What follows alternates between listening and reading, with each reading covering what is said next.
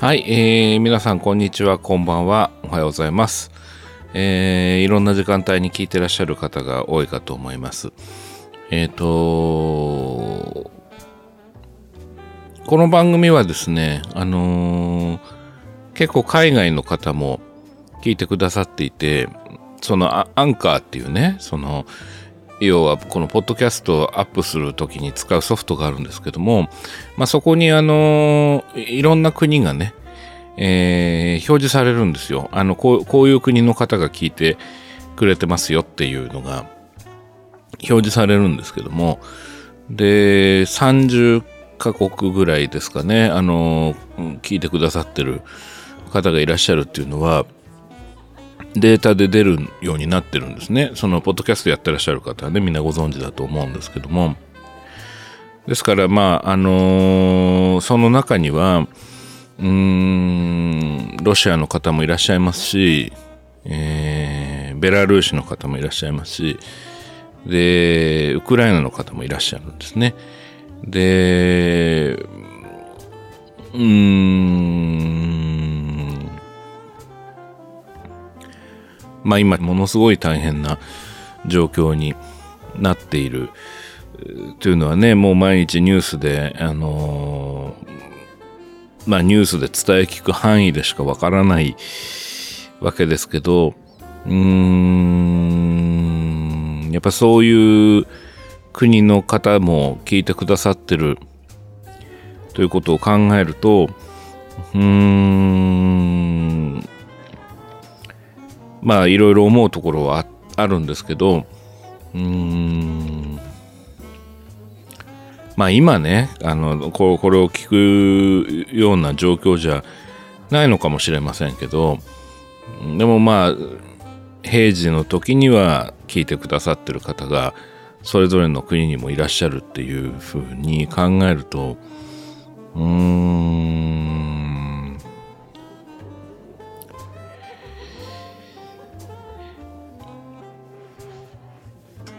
まあ、この間のその、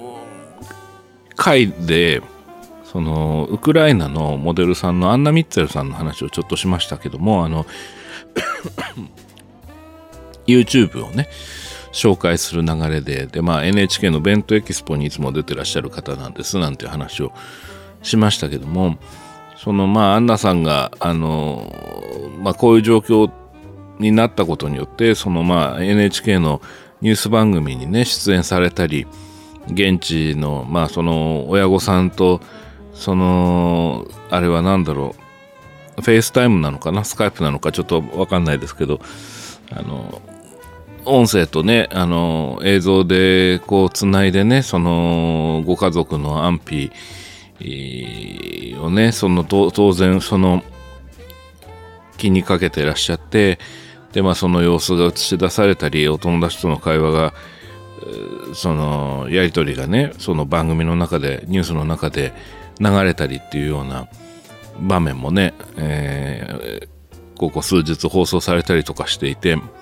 前回その配信した時からまだ本当にこう10日も経ってない状況だと思うんですけども全く違う世界になってしまったという印象が、まあ、僕の中にはあってうーん。まあでもできることっていうのがね、ほとんどないんですよね。あの、全くと言っていいほどないというか、うーん、思いをこう、馳せるっていうことぐらいしか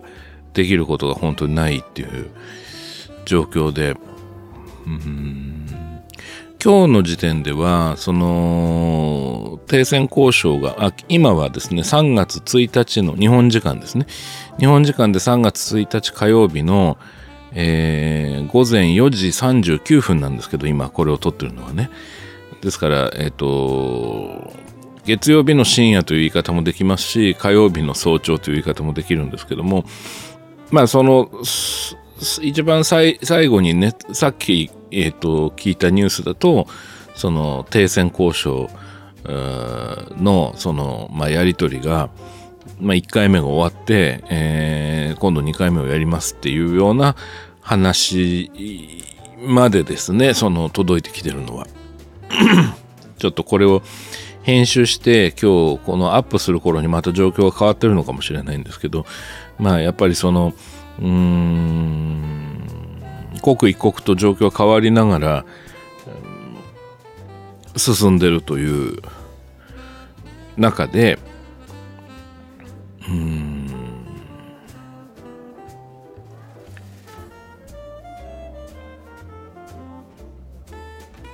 まあちょっとねその何かこう不用意なことも言えないですしね。その無責任なことも言えないんですけどまあもしねそのちょっとでもあの聞いてくださってる方がいらっしゃるっていうことであれば普段通りにねこの番組を配信するっていうことしかでもできないなという感じもありまして。うーん。まあ多少でもね何か気晴らしの時間にもしなるんであれば、えー、いいなと思って今喋ってます。あのどうどうかですねあの皆さんご無事でね、えー、また今まで通りこの番組を楽しんでねあの聞いていただける状況に早くなるといいなというふうに、えー、心から願っています。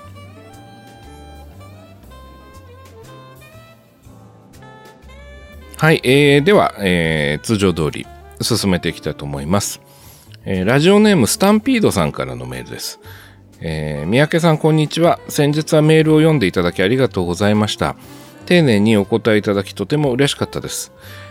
えこのスタンピードさんはあの前回の配信であのホラー小説がお好きというふうにおっしゃってた方ですね。でその三宅さんの好きなホラー小説はありますかっていうこととあとそのホラー小説が原作で映画化してもうまくいってるものその、まあ、どうしてもその小説を映画化するときにうまくいかないケースもまあいろいろあるということで、えーまあ、そういうねそのうまくいってる映画っていうのがあれば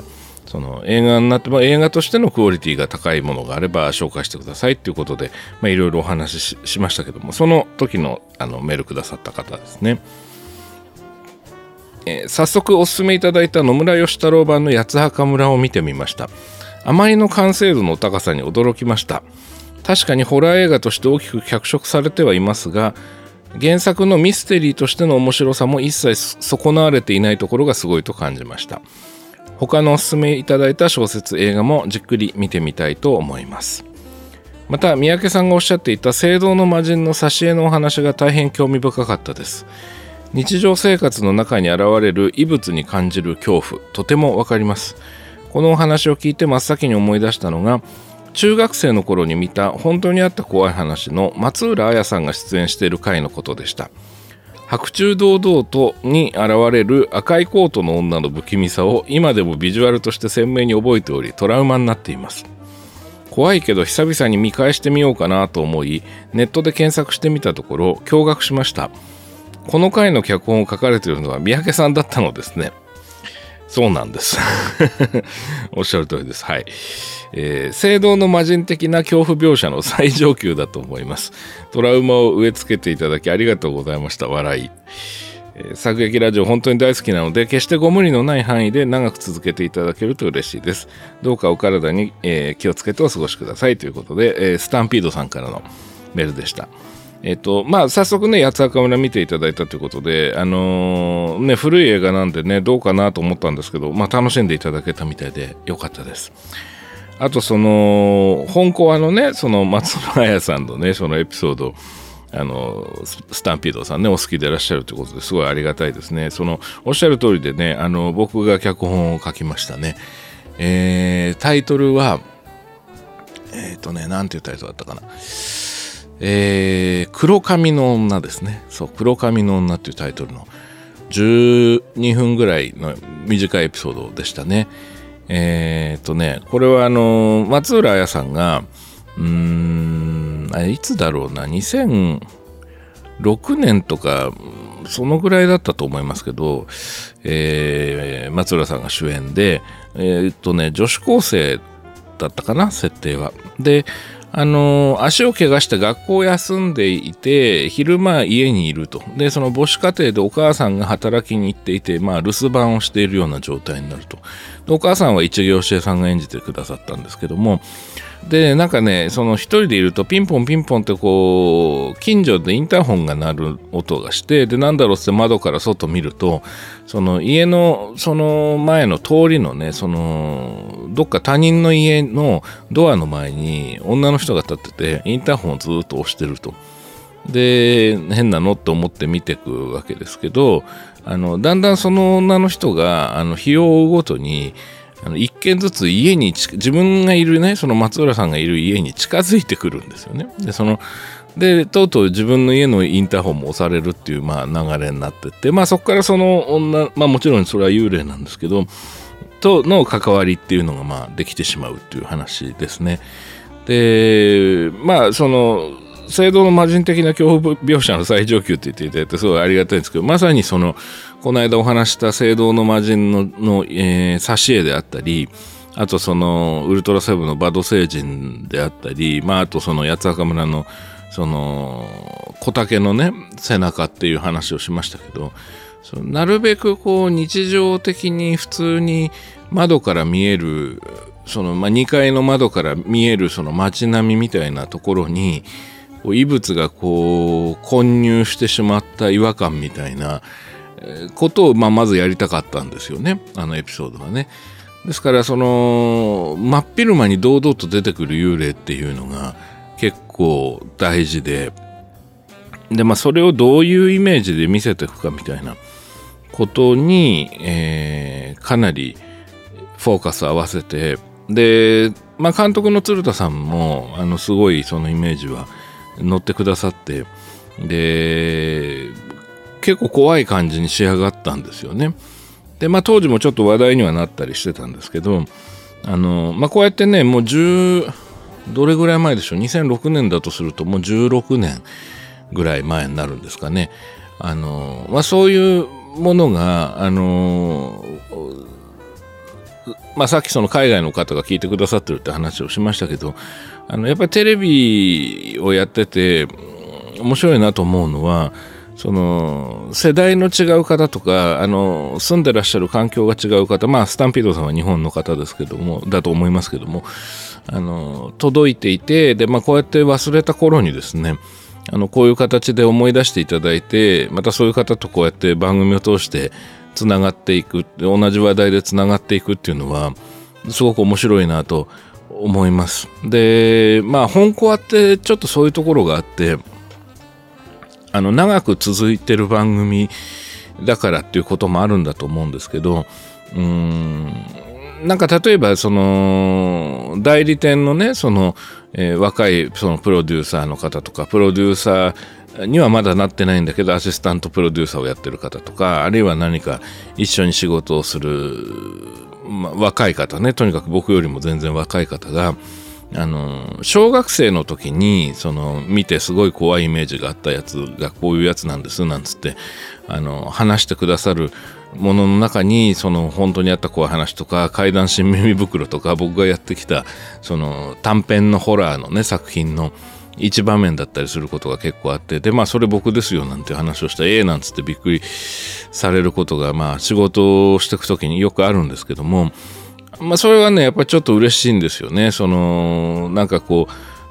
世代が一回りとか、まあ、それ以上下の方も当然いらっしゃいますしで、まあそ、それだけやっぱ番組が長く続いてきたからこそだとは思うんですけどもその子供時代にあの見たよっていう人たちが、まあ、大人になって、まあ、一緒に仕事をしていくっていう時にその共通イメージとしてねその僕が昔その送り出したものっていうのがえー、彼らや彼女らに、まあ、何かしらその影響なり印象なりを残してるっていうのはあの、でなおかつ、まあ、今一緒に、あの、大人としてね世代は違うけどものを作れたりするっていうのがすごく嬉しいなっていうのはあの実は日々感じてることでした。なのでまあついにあのリスナーの方でもこういう方が出て来られたっていうことでね。であのそうそういうことだとは知らずにこの間ねスタンピードさんのメールご紹介してたのでまあ、非常に嬉しく思いました。ありがとうございます。なかなかねああいうこ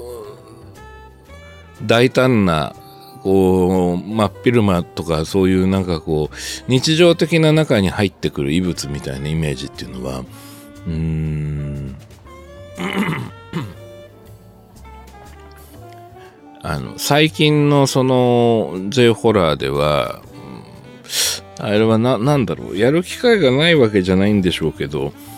うーん、まあ映画っていうね、なんか特別な作りになっちゃうよりも、その、家族で見られる、その本校はってね、その子供たちと稲垣吾郎さんのパートが加わってから、あの、よりお茶の間風の、その昔あったお茶の間っていう概念の復権みたいなね、えー、ものもどっかで意識してた部分もあったので、えー、そういうようなものがの中でこう例えばその放送コードに引っかからない範囲での怖さみたいなものを追求していくときにうーんまあ効果的だとも言えるんですよ。そのコンコンプラに引っかかんないっていうのもありますね。その、まあ幽霊はコンプラに基本的に引っかかんないんですよね。あの、いないことになってるんで、幽霊っていうのは。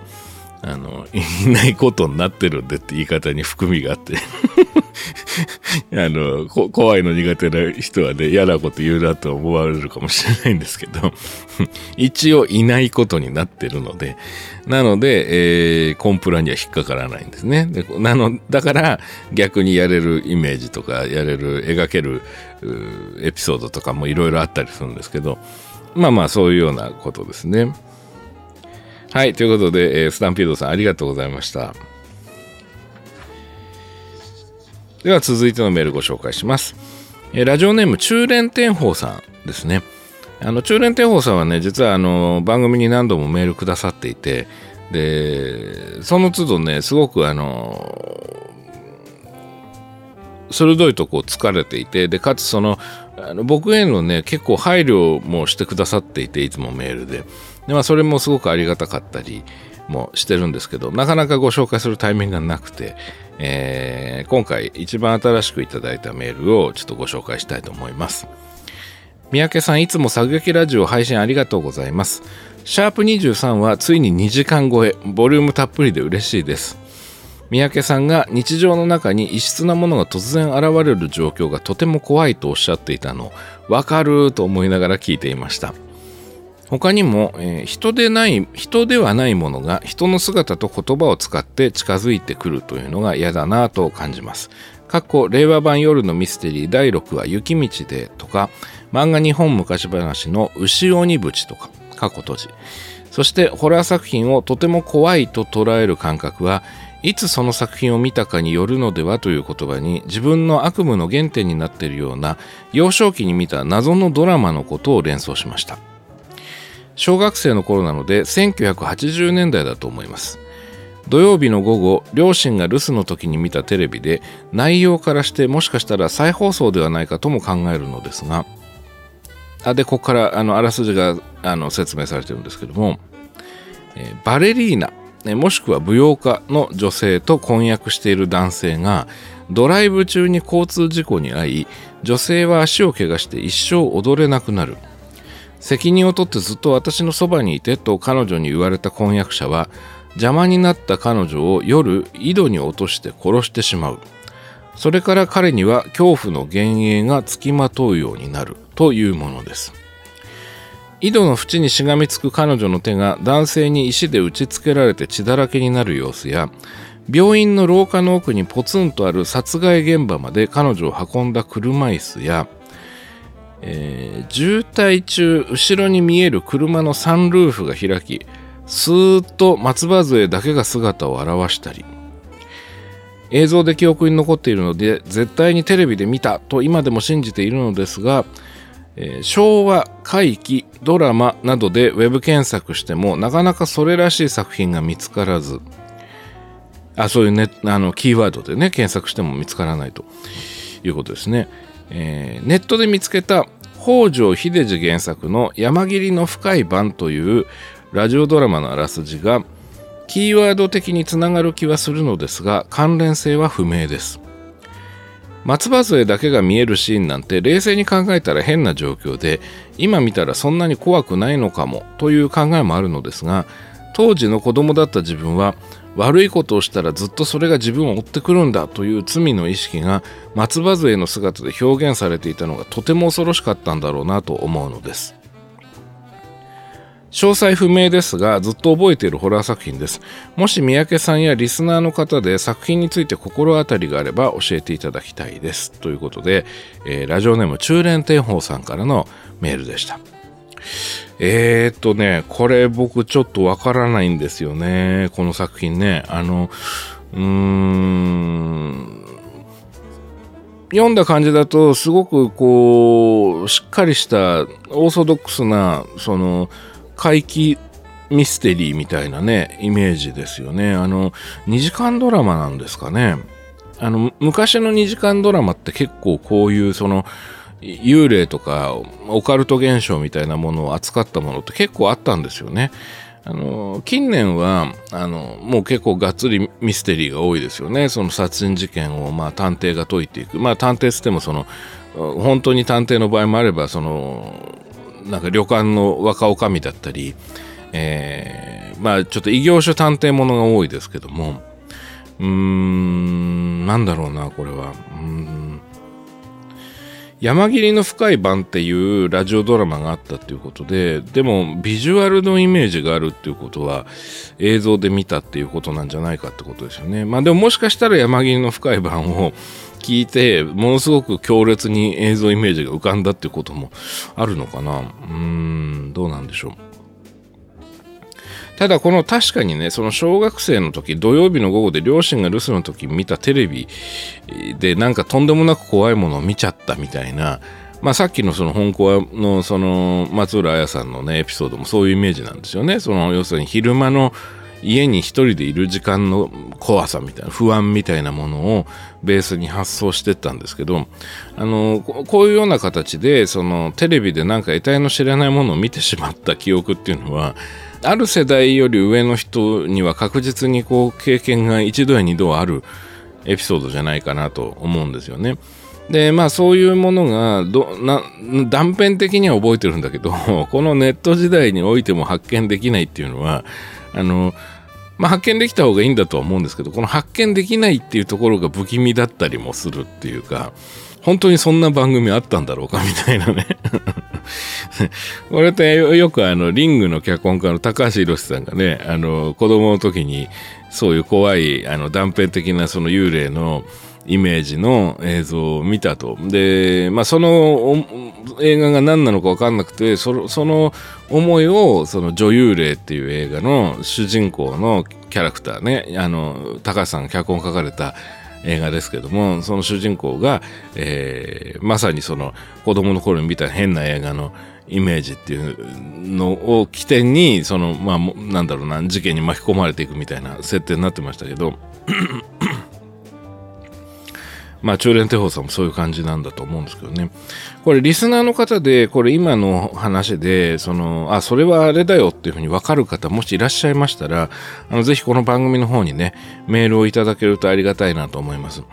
あの、僕は本当申し訳ないんですけどね、全くわかんないんですよね。うん。あの、ここういうような設定のドラマっていうのは昔よくあったので、うーん、見たことあるような気もするけど、でもこの松葉杖が結構重要なポイントですよね。多分ここがすごくオリジナリティがあるというか、松葉杖だけがこう現れるっていうのは、うん、ちょっと斬新というか、まあ、確かにその中連天宝さんおっしゃるようにそれが本当に怖く今も見えるのかっていうのは分かんないんですがまあ新しいは新しいですよね。うん新しいっていうか、まあ、独特ですよね。非常にね。うん。興味深いなと思いますけど。すいません。ちょっとね思い出せなくて申し訳ないんですが。でね中連天宝さんはあのー、非常にありがたいことに、あのー、とても丁寧に聞いてくださっている上にあのとてもこうなんだろうなそのごご自身のその感じたこととか経験したことっていうのをすごくあの丁寧に書いてくださっていてでかつそのご質問いただく際もその僕へのその配慮っていうのをすごくしてくださっていてそれがねメールからいつも感じられていて、いつか機会があればご紹介したいなって本当ずっと思ってたんですよね。で、そのまあ元を正すと中連天宝さんは実を言うとそのアトロクの映画先生の時にあの教えて映画先生っていうのがあったんですけどもその時にメールをくださった方なんですよね。で僕がねちょっと印象的だったのは1個前かな？2個前かな？いただいた中連天宝さんのメールの中でそのまあレンタルビデオの思い出話って年末にやりましたけど番組で、まあ、それに関するその感想というかご質問というか、えー、メールをいただいた時にその中年天宝さんがあの昔その南野陽子主演のあのスケバンデカの映画版っていうのがあってでその映画版がのビデオがもう本当こう繰り返し繰り返し見てセリフ全部覚えちゃうぐらい見ましたっていうようなことを書いてらしたことがあって これはね僕すごい共感したというかあの南野陽子さんのそのスケバンデカの映画版ってすごい面白いんですよね。実は。あんまり、なんだろう、こう、なんだろうな、こう、すごくバランスのいい映画だから、あんまりこう、カルト映画みたいになってないから、あんまりこう、その後取り上げられる機会がないのかなっていう印象があるんですけど、まあ、めちゃくちゃウェルメイドなエンタメになっていて、で、でまあ、その僕はね、さすがにその、セリフを全く全部覚えちゃうほど繰り返してみたわけじゃないんですけど強烈なセリフは覚えていてあのね、えー、悪い組織のところに最終的にその南野陽子さん以下仲間たちがまあ乗り込んでいくっていう展開になるんですけどその時にね まあそのすごい強い集団なんですよ。その、イブ・マサトウさんが主犯っていうか、まあ一番ラスボスみたいな感じでいて、で、そこにまあなんだろうな、あのー、まあスペクターみたいなね、集団なんですよ。でこ、これもどう考えても、この女子高生、いくらスケバンデカとはいえ女子高生でしかない子たちが乗り込んでって勝てそうにないなみたいな雰囲気が漂っている時に、その、蟹江慶三さん扮する、その、まあ、南野陽子さんによく、あの、と情報をね、こう、なんていうのかな、こう、やり取りをよくしたりする、まあ、雇ってる側の、その、上司にあたる刑事がですね、あのジュラルミンケースに、あの新しい武器を持ってきたっつってまあ、届けてくれるくだりがあるんですよ。乗り込む前夜かなんかに。で、そこで関係さんが、ジュラルミンケースを開けると、まあ、ヨーヨーの、あ新型のヨーヨーが入ってるんですね。そのスケバンデカっていうのはヨーヨーを武器にするんですけども。それがこの時のカニエさんのセリフがすごい良くて、あの、すっごい、すっごいシリアスな芝居なんでしょ？すごい、むちゃくちゃシリアスなトーンの芝居なんですけど、あのこのヨーヨーは、あの、これまでのヨーヨーの4倍の重量と16倍の破壊力を持つって言うんですよ で、まあちょっと、分かってるの分かんないような話だなっていうのがね、いつもね、思うんですよね。見返すたんびにね、その、まあ、まあ、獅子16っていうことなんだと思うんですけど、4倍の重量があると16倍の破壊力があるっていうことなんだっていうふうにね、当時すごい、そっかっていうふうに思ったのと、で、その直後に、そのあまりにもその、新しいヨーヨーが力が強すぎるからこうも引き戻す時のそのこうヨーヨーをバッと相手に投げてでそれをバッとこう自分のところに引き戻す時のそのパワーがめちゃくちゃ強いから、まあ、体壊すってかもしんないみたいなことで肩パッドみたいなのもくれるんですよ。なんて言うんだろうな肩パッドっていうかこうプロテクターみたいな肩につけるプロテクターみたいなのをくれるんですけど そそれの時にあのこのこのプロテクターをつけることによってあのなんて言い方したっけな数字はちょっと正確じゃないんですけど60%あのなんかパワーを吸収するパッドだみたいなこと言うんだけど 要するにだから4倍の重量と16倍の破壊力があってかつ60%のパワーを吸収するんだみたいななんかだから数字をいっぱい言うんですよとにかくカニエさんが。言うんだけどなんか分かったような分かんないような話だなと思って。でそれがすごく印象に残ってるんですよね。ででもここの場面って僕すごい好きであのー、まあ燃える展開なんでしょう。でこれなんでかっていうとね前にねあのずいぶん前にタマフルでえー、なんだ猫かっていう特集をやったことがあるんですよね。その映画の中に定番で出てくる表現についての話だったんですけど、その中で、その、待て足がいるだろっていうシチュエーションが結構好きなんですみたいなことを言ったことがあって、これはどういうことかっていうと、なんか敵地に乗り込んだりするときに、その、今まで反発してた相手とかが、こう、なんか手伝ってくれるとかな何かこう道具を渡してくれるみたいな場面ですね。でそのまあまた足がいるだろうっていうのは要するにその車のキーとかを渡してくれるっていうようなシチュエーションで描かれることが多いんですけどまあまさにその場面なんですよね。その今言った蟹江慶三さんのがヨーヨーを渡す場面っていうのは。でこれはねあの大抵の場合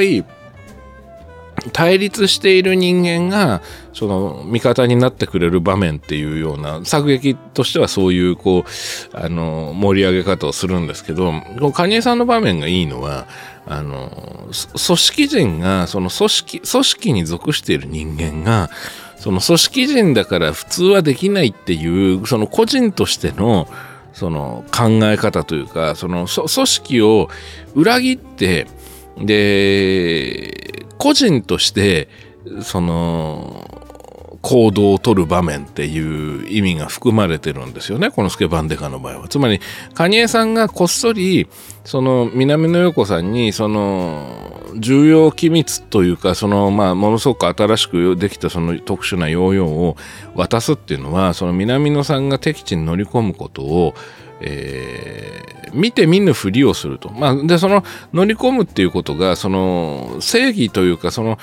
警察がやろうとしてることではなくて、その警察があのアンタッチャブルなこう触れてはいけない組織に南野さんたちがその友情とか、まあ、正義その正義感とかで乗り込もうとしているっていうでこれを本当は止めなきゃいけない立場にいるんですよねその蟹江さんが作劇場。だけど蟹江さんはあの公には認めるわけにいかないんだけど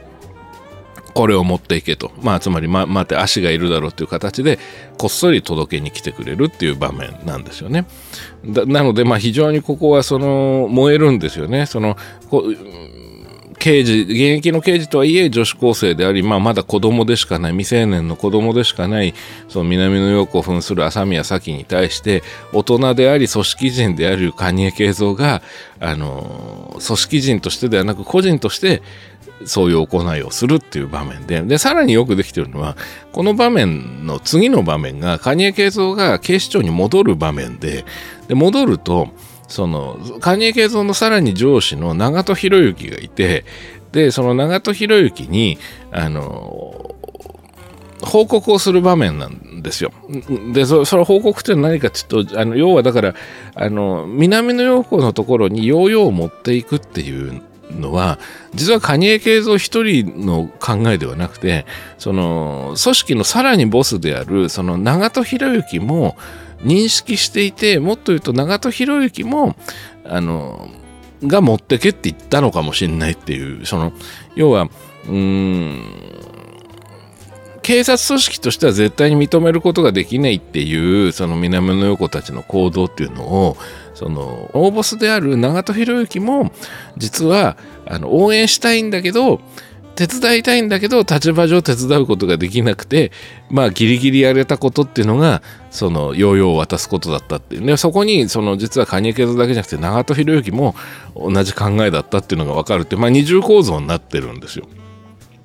でこれはまあ非常によくできた場面で、まあ、作劇上盛り上がるっていうのもあるし、まあ、あとその実は一つの免罪符にもなっていてそんな危ない集団なんだったらその大人のね警察があの一網打尽にしちゃえばいいじゃねえかっていうふうに、まあ、見てる人が引っかかるっていう部分をあのうまくカバーしてる場面でもあるんですよね。そのだからそのあと実を言うとこれは予算の削減にもつながっていてそのクライマックスに例えばそのそれこそ西部警察の大門軍団みたいにですねその永田博之と蟹江慶三率いるその警察のねすごいこうそれこそ後のサットみたいな集団がこう乗り込んでって、まあ、大銃撃戦みたいになると多分絵面的には相当盛り上がるんだけど多分まあそこまでの予算はないっていうようなこともあったでしょうしそれやっちゃうとその女子高生たちの活躍っていうのがまあインパクトが弱くなっちゃうっていう、まあ、そういういろんな狭間の中で作られた場面なんだと思うんですけど、まあ、すごくよくできていた、えー、なというふうにね、あの当時も思いましたしこの間久しぶりに東映チャンネルでなんかすごい高画質でやっててそれを久しぶりにこう、えー、ちょっとゆるくぼーっとしながら見てたんですけどやっぱりこの場面っていうのはねあの印象に残ってますね。うんまあ、ただその 4倍の重量重量だから16倍の破壊力があるっていうのとあとその60%の吸収力がある肩パッドっていうのがまあちょっと分かったような分かんないような感じだっていうのは、まあ、今もうあの久しぶりに見てもやっぱりちょっと気にはなったんですけどね はい。では続いてのメールご紹介します。ラジオネームジロ、ジロトモトンさんです。三宅龍太さんこんにちは脚本監督された作品著作ラジオ出演ポッドキャスト楽しく拝見拝聴してますありがとうございます、えー、シャープ23を聞いて怖いホラー小説のあたりの上がってくる作家作品など三宅さんとほぼ同世代なのもあって自分も高校から、えー、進学する学生時代に読んだ作品えー、キング、バーカー、クーンツなどは特に読んでいました。クライブ・バーカーの丘に町がは血の本第1集ミッドナイト・ミート・トレインに収録されていましたがあそうなんですね。これあのこの間僕ねそのジャクリン S だったかななんか違ったかもしれないですけどって言ってましたけどまあミッドナイト・ミート・トレインの中の一編だったってことですね。はい。で、メール戻りますけども、えー、想像力をこんなにかき立てられる小説があるのかと、えー、自分は美術部デザイン系の学校へ進学就職したのもあり、えー、基本頭に場面を浮かべながら読む右脳人間なので、え頭にあの巨人が、え映像、巨人が映像、巨人の映像が頭に浮かんでゾッとしたのを覚えています。えー、キングの中編小説「霧」にもに同じものを感じました。えー、過去キングが絶賛したという映画化ミストのラストは原作霧とは違う余韻なので正直戸惑いました。あの霧っていうのは映画ミストの原作ですね。はい。えー、血の本からの映画化でえー、クラブ・バーカーの血の本からの映画化でバーナード・ローズ監督のキャンディーマンも大好きですがバーナード・ローズ監督では個人的に長編デビュー作品ペーパーハウス霊少女になぜかすごく惹かれてソフトも大切にしています。はいあのペーパーハウス霊少女という映画がありましたね。あのー、僕もこれ VHS 今も大事に撮ってます。はい。えー、キングではデッドゾーンが孤独をこんなに繊細に描いた小説はないと思い10代から20代前半は特にその頃の自分の心情にも触れやすく心に残っています。クローネンバーグの映画化も原作の本質を捉えていてよかったですね。えー、新耳袋も愛読書で映像版も含めて99話読み終わると、えー、気づいたら差し込まれてる100話目のエピソードも読んでいて映像化されたものも全て見ました。あすごい。山の牧場は筆致や語り口のうまさもあってゾクゾクしたのを覚えています。あとリチャード・マシスンの脚本作品や小説もよく読んでいました。地獄の家過去ヘルハウス、えー、地球最後の男。縮みゆく人間や短編集も読んでました。短編集「激突」は収録されているどの作品も好きでスピルバーグが自身もテレビ映画でも長編監督デビュー作品と思って撮ったと発言している表題作も良いですがあの激突っていうねトラックに追っかけられるやつですね、えー、この短編集「激突」の中でも「蒸発」というエピソードが終わり方も含めて読後感は忘れられません。見た時に蒸発タイプの作品だった三宅さんの脚本と吉間圭介監督の怪談市民袋絶叫編後ろ記憶も、えー、見た時に赤い影も大好きなのもあり特に好きなエピソードです。ありがとうございます、えー、その後に本物が映っていたと豊川か豊島監督ですね、えーと、豊川監督と書かれてます、まあ、豊島監督ですね、えー、も参加して調査するものも含めて楽しみました。最近新しく見れるホラー小説映画映像作品も怖くなくても面白く見れるものがあまりなく昔の作品の演出や語り口を求めて過去の作品を見直しています。映画のテンポ感三宅さんも編集の話をされている時にその話題が出た記憶があるのですが最近の映画は2時間半以上あるいは3時間あるのに間を楽しめない作品が多くてどれもアクションものみたいなテンポ感の作品が多いなと思います。えー、自分が怖い映画としてよく挙げるのがジョン・シュレンジャー監督「稲子の日」です。いろんな意味で怖いカレン・ブラック悪意のある子供の描き方老人の住めない街ホーマー・シンプソンの顔ラストの集団パニックシーンまで淡々と積み上げる語り口自分が嫌だなと思う人間のエゴを幕の内弁当にしたような映画だと思っていますえ、自分の愛用している M1MacBook Air が三宅さんと全く同じなので拡張面でのドックステーションなど自分なりに調べて試行錯誤しているので参考にします。ポッドキャストこれからも楽しみにしています。ということで、えっ、と、ジロトモトンさんからのメールでした。ありがとうございます。えっ、ー、とですね、この、僕が脚本を書いてね、豊島圭介さんが監督をした、その怪談新民袋絶叫編後ろ記憶っていう作品ねお、好きだということでありがとうございます。あの、実はね、豊島さんはね、この作劇ラジオをね、あの、楽しんで聞いてくれていて、えー、ですよ。で、連絡をこの前もくれたりしたので、あのー、すごく喜ぶと思いますよ。あのー、こういうふうに言っていただくと。はい。でね、この記憶っていう作品は、その、まあ、実は DVD で豊島さんと2人でオーディオコメンタリーをやったりしてもいて、で、まあ、そこでも触れてると思うんですけど、あの、まあ、結構紆余曲折あって、その原作のあるエピソードっていうのを、えー、僕がすごく拡大解釈して、あの、要はその、も、元の、あのー、まあ、引用した原作っていうのは、あのー、まあ、ある怪奇現象について書いてあるものだったんですよね。でその怪奇現象をもとにあの1本作ってほしいっていうオーダーがプロデューサーからあったんですけどまあそれをそのままやってもあの1時間のドラマにはならないなとまあこれ「怪談新民袋」という、まあ、通常5分の短編集なんですけどあのスペシャルっていうやつで、まあ、1時間番組っていうのがまあ何本か作られてるんですけど、まあ、その中の一編なんですが、まあ、1時間のドラマにするにはやっぱりこううんちょっとちょっと厳しいなと思ったんですねその元のアイディアだけだと。それで、えーまあ、それを僕が拡大解釈して、まあ、こういうふうにしたいっていうでそれはみんな最初すごい戸惑ってねまあ要はそのある心霊スポットに行ってそのその帰りに体験した、えー、非常に不思議な体験非常に理不尽な体験っていうのを起点に話が進んでいくんですけどその体験をしてからそのだんだんその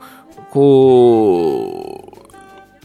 一緒に心霊スポットに行った仲間っていうのが、まあ、いなくなっていくんですよ。一人また一人といなくなっていくんですけど。でも、それは、その、そもそもそんな仲間はいたいなかったんじゃないかとか、もっと言うと、そんな心霊スポットに行ってないんじゃないかとか、あの、こう、だんだんだんだん主人公の記憶っていうものが、あやふやになっていくっていう話なんですよね。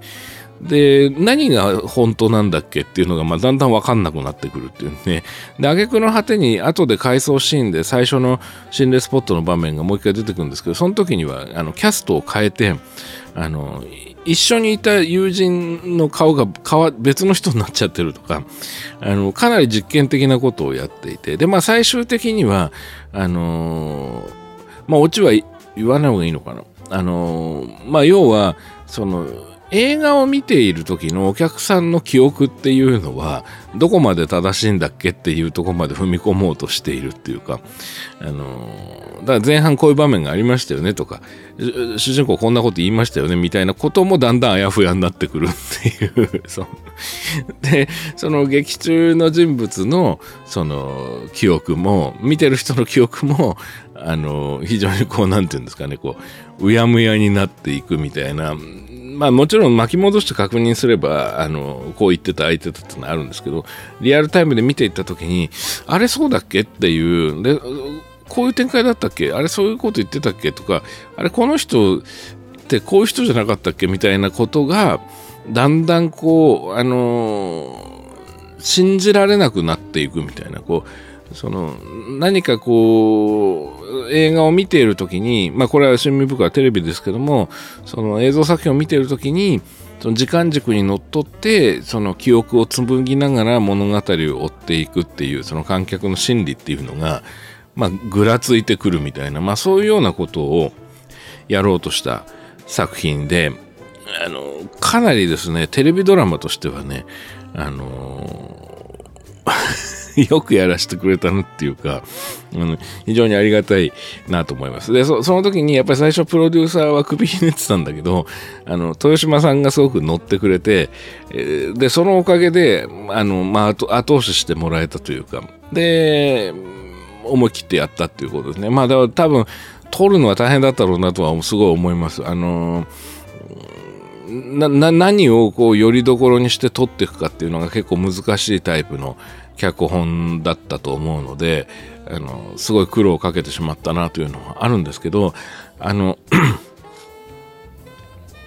決定的に怖い分かりやすい幽霊みたいなものとかモンスターみたいなものがこう画面に登場して、まあ、それが怖いとかっていうタイプじゃないので、まあ、そういう意味ではその新民袋シリーズの中では割と地味な一本になってるとは思うんですけど相当変な、あのー、不安そのちょっと変な形での不安や恐怖っていうのを描こうとした一編で、まあ、僕はすごく気に入ってる一本なんですけども、まあ、こうやってね、あの、ジロトモトンさんが、えー、覚えててくださってるっていうのは非常にありがたいなと思います。で、東島さんも喜ぶと思います。はい。はい、ということで、えー、ジロトモトンさんからのメールでした。ありがとうございました。はい、では続いてのメールをご紹介します。ラジオネームリーサルタヌポンさんです。三宅隆太様こんばんは。いつも楽しくポッドキャストを聞かせていただいております。以前にもメールを送らせていただきましたリーサルタヌポンと申します。ゆっくりと楽しみながら追いかけていったところとうとう最新のシャープ23に追いついてしまいました。そこでまたどうしても感想を送りたくなりメールさせていただいた次第です。実は東宝野村義太郎監督の八つ墓村が昔から大好きでしてホラーに限らず一番好きな日本映画は何と聞かれたら即八つ墓村と答えてきたほど大好きな作品です。そしてその度に八つ墓村には全てが入ってるんだよと力説し相手からふーんと呆れられるえー、そういうお約束を楽しんできた経緯がありましたので、今回三宅さんが八つ墓村大好き、かっこというか多大な影響を受けている、かっこ閉じとおっしゃってるのを聞いて、我が家を得たりと勝手な共感をして嬉しくなってしまいました。ちなみに八つ墓村には全てが入っているというのは、東方金田一少年の事件簿という漫画作品やああいう飲酒めいたミステリー作品が好きなこともありそこに描かれているようなおどろおどろしさや殺人の見立てとなる伝説過去の凄惨な事件財宝血筋や出自他にもそういう心惹かれる謎や要素がてんこ盛りで入っているという意味です。津山30人殺しという日本の歴史上得意な事件がモチーフにされている点といい、スリル感、サスペンス感、そしてホラー感を最高に刺激してくれる、えー、始祖であり頂点である作品だと思っています。過去大好きな映画なのにこんな表現しかできないのが辛いところですが、過去閉じ。これは完全に個人的な話になり申し訳ないのですが、当方岡山県在住でして、しかも横溝正史が戦時中疎開していたという町に住んでおり、過去数年前町の大部分が思いっきり水没してしまいました過去閉じ。とはいえ両親は別の県出身でベッドタウンとして少年の頃に引っ越してきたものですから決して地元を悪く言うつもりはないのですがあの横溝作品に出てくる田舎や人の描写雰囲気のおどろおどろしさああいう見方に共感してしまう部分があるのです。それと津山事件これも同県の事件でありかつ田舎の陰湿さを多少なりとも味わっていると大きな声では絶対に言えませんが犯人に共感してしまう自分がいたりします。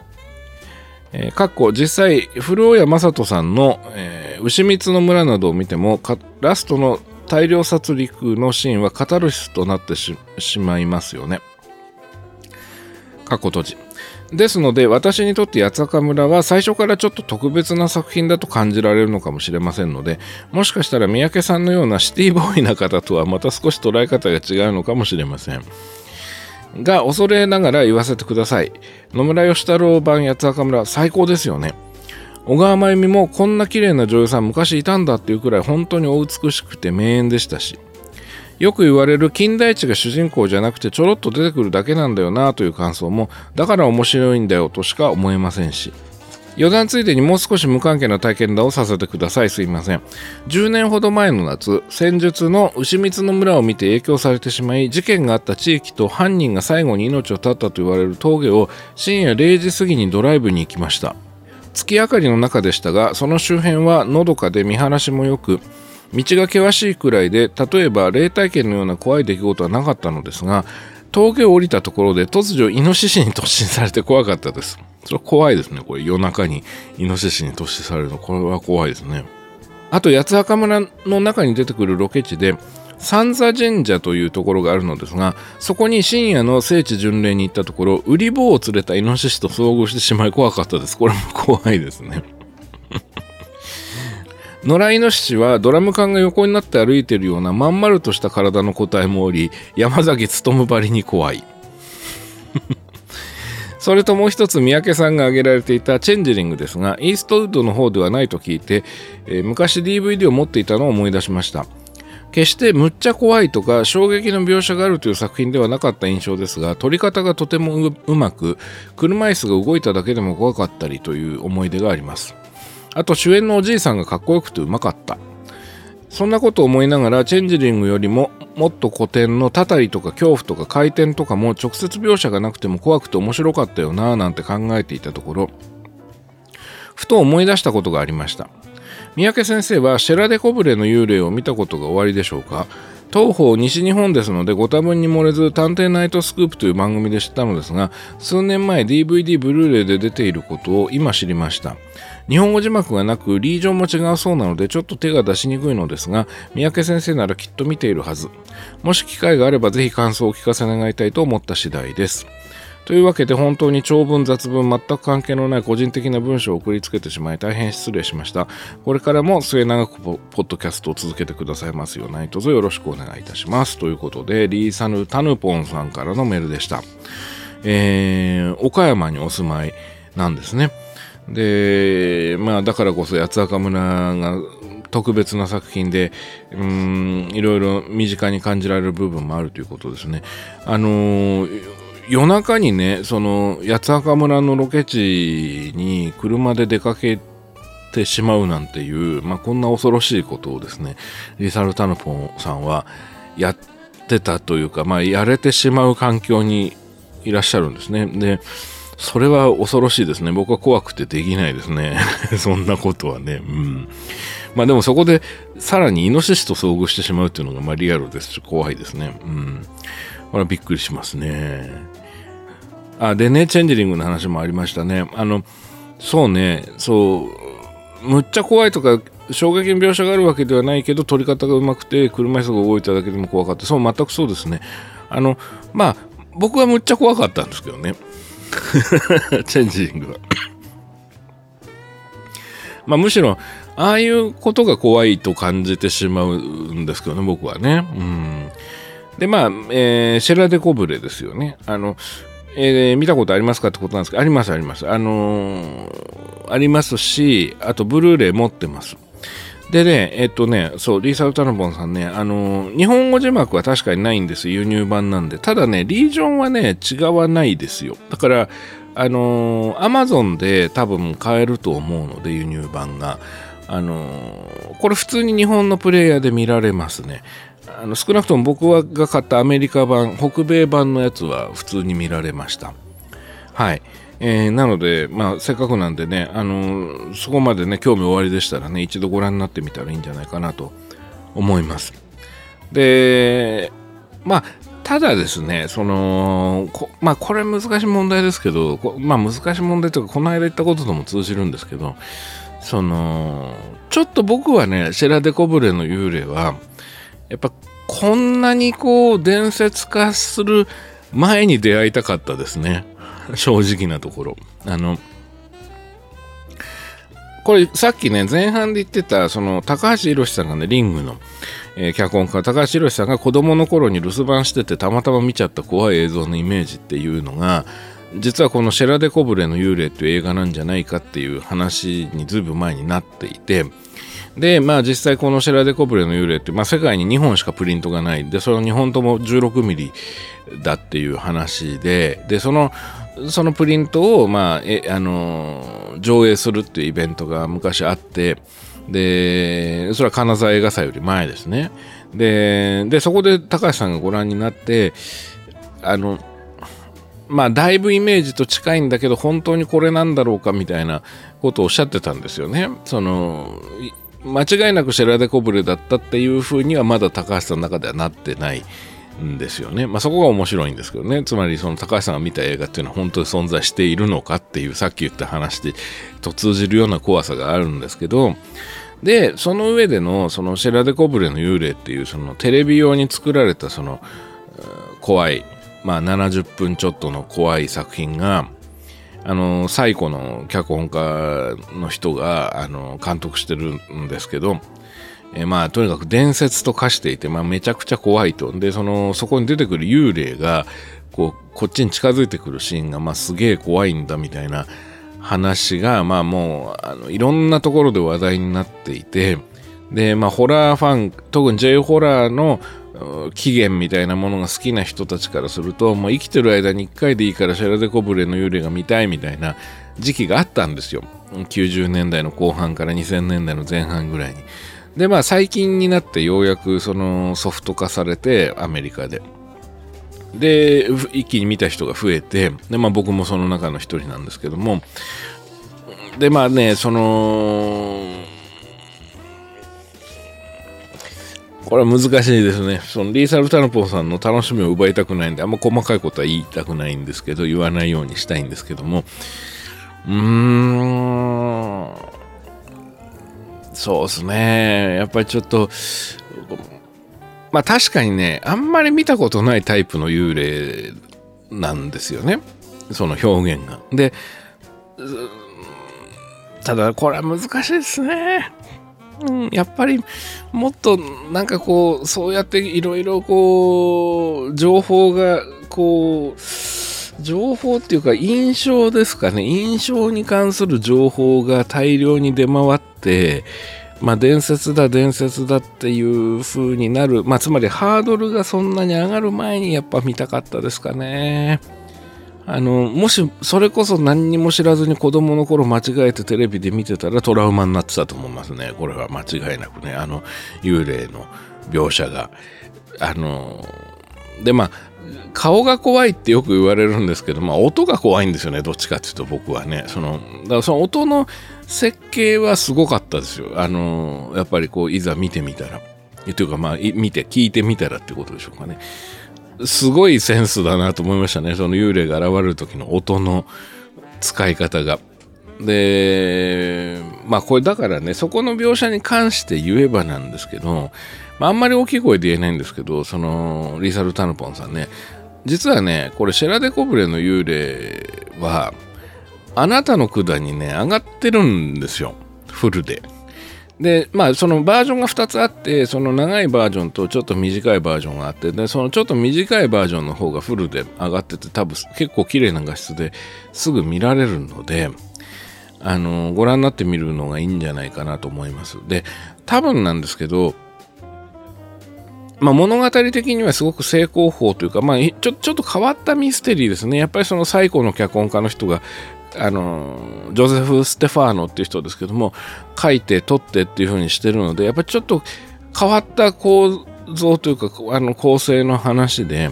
でまあ字幕もないので僕もその完全に言ってることが全部わかるわけじゃないんですよね。セリフが全部理解できてるわけじゃもちろんないんですけどまあすごく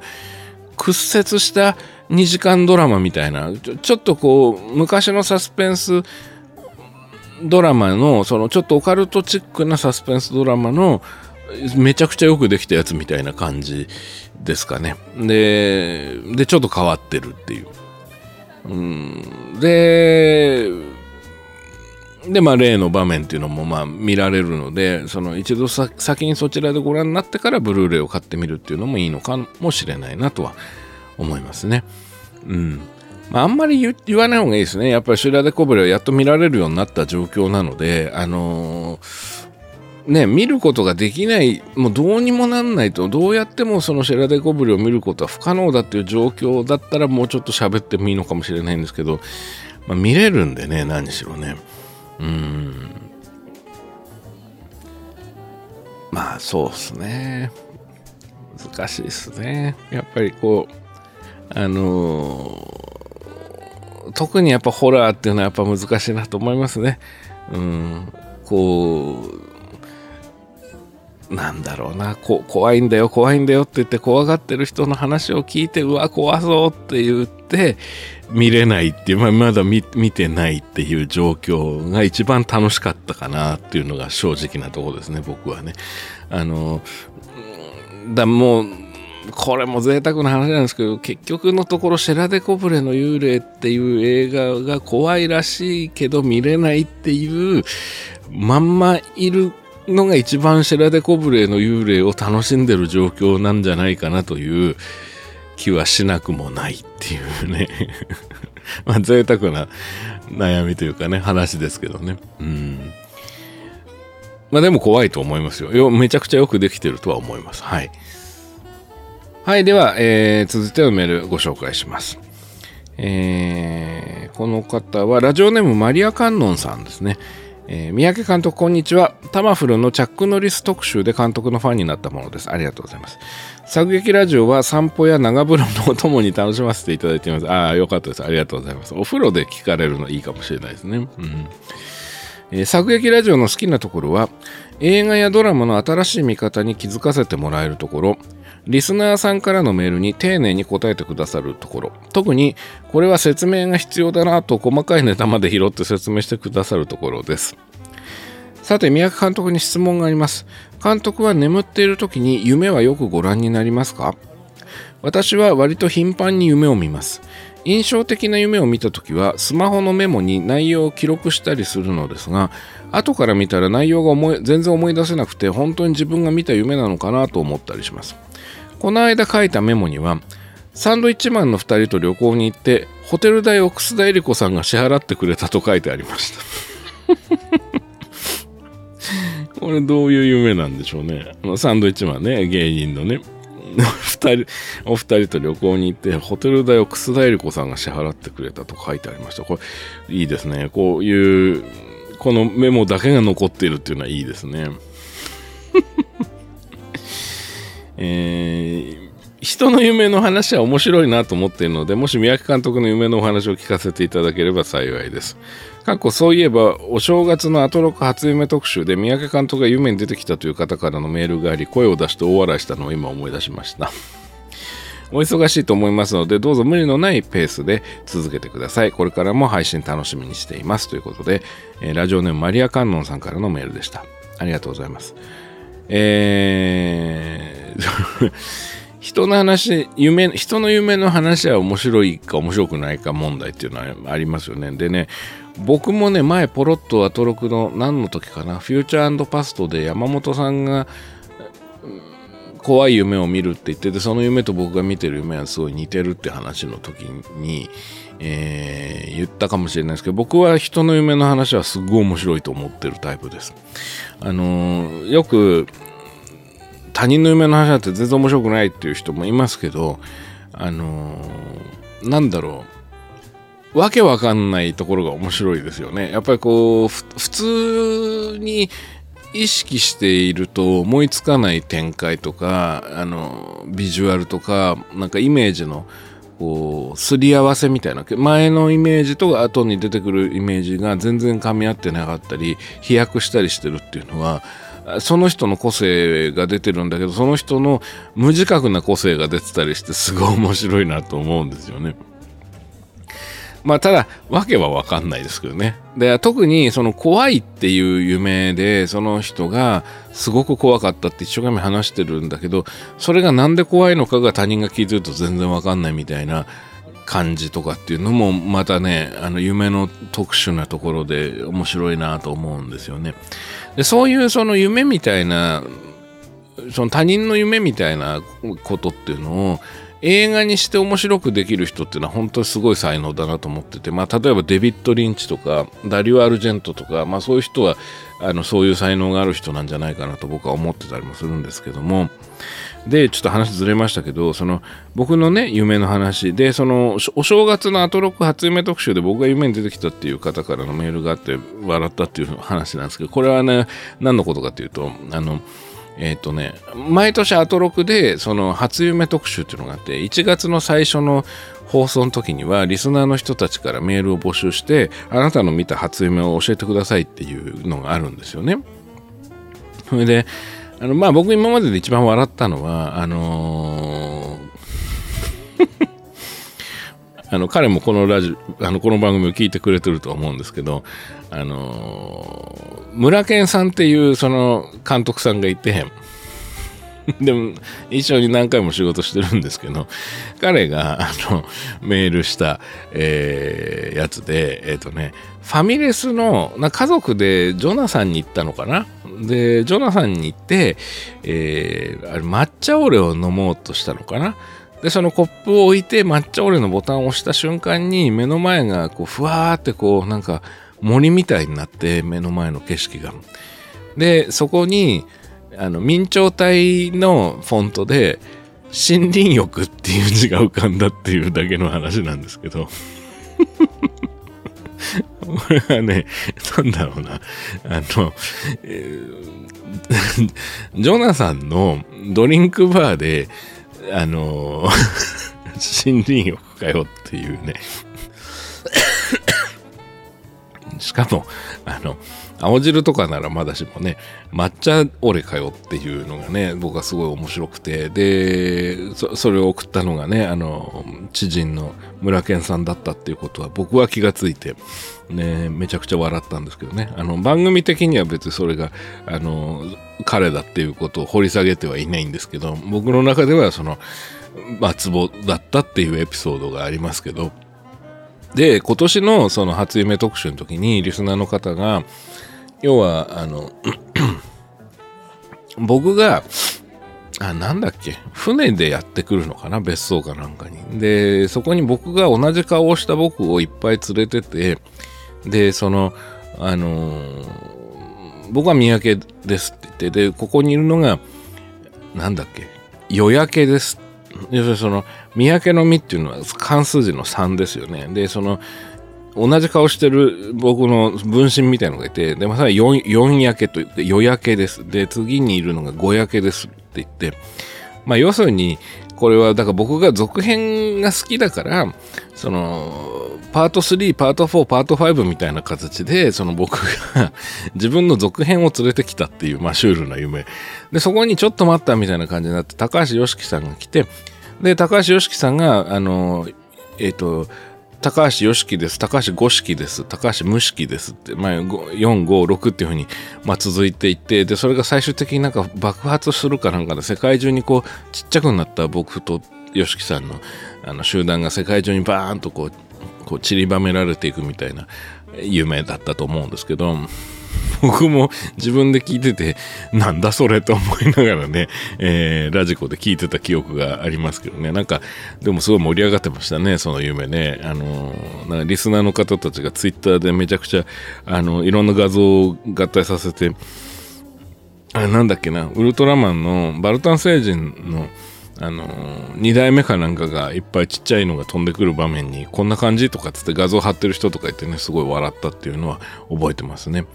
あれはあのー、でもちょっとシュールだなと思ったのはあの現実を踏襲してるけど現実とちょっと順番が違ってるのが面白いんだし面白いし、うん、なんでそういうことになったのかなっていうのが僕は夢ならではの面白さがあるなと思ったのはあれ順番的に本当は高橋良樹さんが先に出てくるはずなんですよね。で多分 YOSHIKI さんがあの4式さんが5式6式無式ってなるというよりも多分なんですけど YOSHIKI さんのお兄さんとかが出てきてまず2式です。高橋2式ですって言ってで次に高橋2式ですって言ってで一番末の弟の YOSHIKI ですって言って出てきたら僕がちょっと待ったって言って、えー、三宅夜焼け五焼けってなってくっていうのが多分現実だったらその順番のはずなんですよね。というのはタマフルでもともとパート2パート3の特集っていうのをやったのが高橋良樹さんででそれで僕が今度そこにパート4、パート5、パート6、パート7っていう特集をやったっていうのがまあ流れとしてあって、で、だから多分このメールを送られた方はそういう夢をご覧になったと思うんだけど、なぜか僕が先に出てきて、で、吉木さんがさらに、あの、ご、ごやけ、よ、よやけ、ごやけ、あよ、よしき、五式、六式みたいになっていくっていうのが、あのなんか、まあ、夢ならではのねじれなんだろうなと思って面白いなと思って聞いてましたけどね。はい。えー、で、えー、僕の夢の話ですね。であのー、そうっすね。あの、まあ、短めの話で言うと、今年見た初夢は、あの武道館で、えっ、と、世紀末のミサ、ミサっていうのはその、あ、世紀末ってあの、デーモン閣下がいるバンドのね、ヘビーメタバンドの世紀末ですけども、ミサっていうのはそのファンの人は、あの、ライブのことをミサって呼ばなきゃいけないっていうか、まあ呼ぶんですけど、まあライブです。だから、その武道館で世紀末のライブがやってて、で、その信者と呼ばれているファンが、あの客席でバをバーッと埋めてるので僕も客席にいると。で僕も僕は世紀末が大好きなので聞きに行ってるということですね。そういう場面から始まって。でなんでかわからないんですけど、あの、ファイヤーアフターファイヤーっていう曲があるんですけど、まあ、す素晴らしい名曲なんですが、あの、ジェイル大橋さんというね、ギタリストの方が作られた曲なんですけど、まあ、その、1番、2番と歌って、で、そこから、その、ちょっと長いですごいめちゃくちゃかっこいいギターソロが入るんですよ、本来ね、その曲はね、ジェイル大橋さんの。まあ、すごいギターソロなんですけど、めちゃくちゃかっこいいんですけど、で、どういうわけだか、そのギターソロを突然ですね、僕がポンと場所が変わって、僕がステージ上にいて、急に僕がやんなきゃいけなくなるっていう夢なんですよ。で、大橋さんもいるんですよ。で、その、で、僕はだって別に練習もしてないし、あの、できるわけないのに、な、なんでなのかわからないんですけど、僕がそこに、で、ポンと客席にいたはずなのになぜかステージ上にいて、ファイヤーアフターファイヤーの、あの、すごいギターソロを僕がやんなきゃいけなくなるっていう夢で、えー、で、その、必ずそのファイヤーアフターファイヤーのソロの時には、そのデーモン閣下が、あの、火吹きをやるんですよ。その火吹きっていうのは、その要するに松明みたいにこう火がついた棒を持ってきて、デーモンさんが口に、あれは何を仕込んでんのかな、ウォッカかなんかを仕込んでんのかな、こうブーッと吐くと、火を吹いたみたいにこうブワーッとなるっていうのをやるんですよ。だから、デーモン氏が、閣下が、その、もうウォッカを口に含んで、もうリスみたいにほっぺた膨らまして待ってるんですよ。で、僕の方見てるんですよね。で、大橋さんもやってみたいな雰囲気になってるんだけど、やってじゃねえだろっていう、その できるわけねえだろっていう風に思って、で、その間ずっとその他のメンバーの人たちがですね、あの、ライデンさんのドラムがずっと続いてて、で、ゼノン石川さんのベースが続いてて、えー、ルークさんのその、あの、ギターも続いてて、で、まあ、いつ入るのみたいな、いつ、いつ三宅はソロを入れるんだみたいな、なんか僕またみたいな、僕のせいで、そのなんかこうずっとファイアーフターファイヤーがこうずるずると進展しないままなっているっていうもう本当にねあの怖い夢でした。もうすごい怖かったですね。これは追い追い込まれたなと思いましたね。で何なんだか全然わかんないですねこれも。あのーも僕は学生時代に確かにバンドはやってたんですけど、で、なんだろうな、ハードロックとかヘビーメタルのバンドをね、コピーバンドみたいのはやってました、友達と。だただね、ベース担当だったんで、ギターは全然弾けないし、なんで僕なんだろうっていうのがね、もう全くわかんなくて、えー、で、別に何のオチもないし、なんだかわかんないた。ただ僕が追い込まれていくだけっていう、そういう夢でしたね。あの、これ怖いんですけど、僕からするとね。でも、多分この怖さってあんま伝わんないと思うし、面白いのかどうかも今話してて怪しいなと思いました。はい。とりあえず、えー、まあ、僕の夢の話で、まあ、その今年の初夢はそんな感じでしたね。うん。でね、基本的に実は僕あんまり見ません、夢。あのー、で、昔はよく見たんですけど、もうめったに見ないです、最近は。なんでなのか、これもよくわからないんですけど、あの、寝るときに、もう本当にね、もう、あの、布団に入ると、僕多分ね、1、2分もしないうちに寝ちゃうんですよね。で、もう、その、もう本当に寝寝てしまう直前まで起きているっていう感じで、布団の中でなんか本読んだりとか全くしないんで、もう布団はもう寝るためにバタッとこう、入るためだけにあるみたいな感じで、なので、あの、ほんとガーッと寝て、で、バッと起きて、で、朝になっているみたいな、そういう感じなので、夢を、まあ、まずめったに見ないくなりましたね。で本当にこの「ファイアーアフターファイヤーのギターソロやんなきゃいけなくなるっていうのが本当久しぶりに見た夢っていう感じでしたね。うん。夢をこう見なくなるっていうのは何なんだろうな。ちょっとよくわかんないんですけどね。あのー、まあ僕はそんな感じです。はい。はい、ということでね、マリア・カンノンさんからのメールでした。はい、では続いてのメールご紹介します。えー、ラジオネームゆきゆきさん、ゆきゆきさんです。えー、三宅監督こんにちは初めてメールいたします作劇ラジオは第1回から拝聴し毎回の更新を楽しみにしていますありがとうございますえー、今回メールしたのは、シャープ23で監督が怖いと感じるイメージという話題で、ウルトラセブンのバド星人の話をしていて思ったことがあったからです。自分は特撮好きで幼少期からウルトラシリーズは繰り返し見ており、その中で怖いと感じる話が多々あったなと思ったのです。ウルトラセブンだと第7話の宇宙囚人303のキュラソ星人が最も恐ろしく民家に星人が立てこもっているシーンを幼少時にドキドキしながら見ていましたこれもバド星人と同じく日常に非日常な存在が侵入してきた恐怖であったと思います。バド星人も不気味ではありましたが日本語を話し地球破壊という目的もしっかりしていたので一応は話の通じる相手ということでそこまで怖いと思うことはありませんでした。一方でキュラソ星人は一切喋らず目的も不明で雪吊りに人を次々と殺害するというモンスターであり話が通じるかわからない相手に一方的に蹂躙されたらという怖さがありました。また他にも印象に残っているのが同じくウルトラセブンの33話の、えー、侵略する死者たちです。宇宙人が本物の幽霊を操って地球防衛軍の秘密のマイクロフィルムを盗み出そうとする話ですがそこでの幽霊は半透明な姿で描写されており幼少期に見た時から不気味ながら好きな話の一つです。この話は高校生の頃テレビの再放送で見ていたら横で一緒に見ていた中学生の妹がこれウルトラマン普通にホラー映画じゃんと言っていたのを思い出します。こういったことを考えると実は特撮ヒーロー番組は最終的にモンスターや殺人鬼を倒すヒーローがいるだけでヒーローという存在を抜きにすればホラー映画に通じるものがあると思うのですがどうでしょうか？監督のお考えを聞いてみたいです。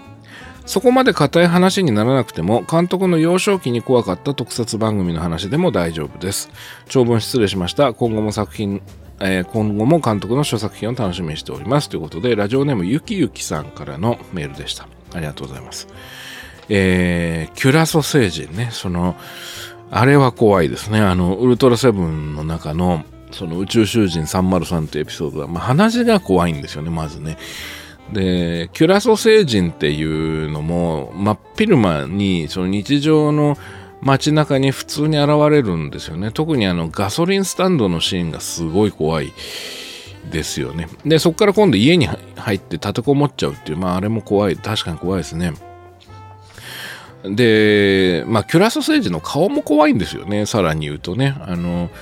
多分なんですけど、あの、ケムール人っていう、その、ウルトラ Q に出てきた怪獣がいて、怪獣っていうか宇宙人がいて、で、まあ、あれの顔を改造してるんじゃないかなっていうふうに思うんですけど、あの目の感じからするとね。でもなんか白くてこう、ペロンとしたすごい面長で、えー、不気味な顔をしていましたね。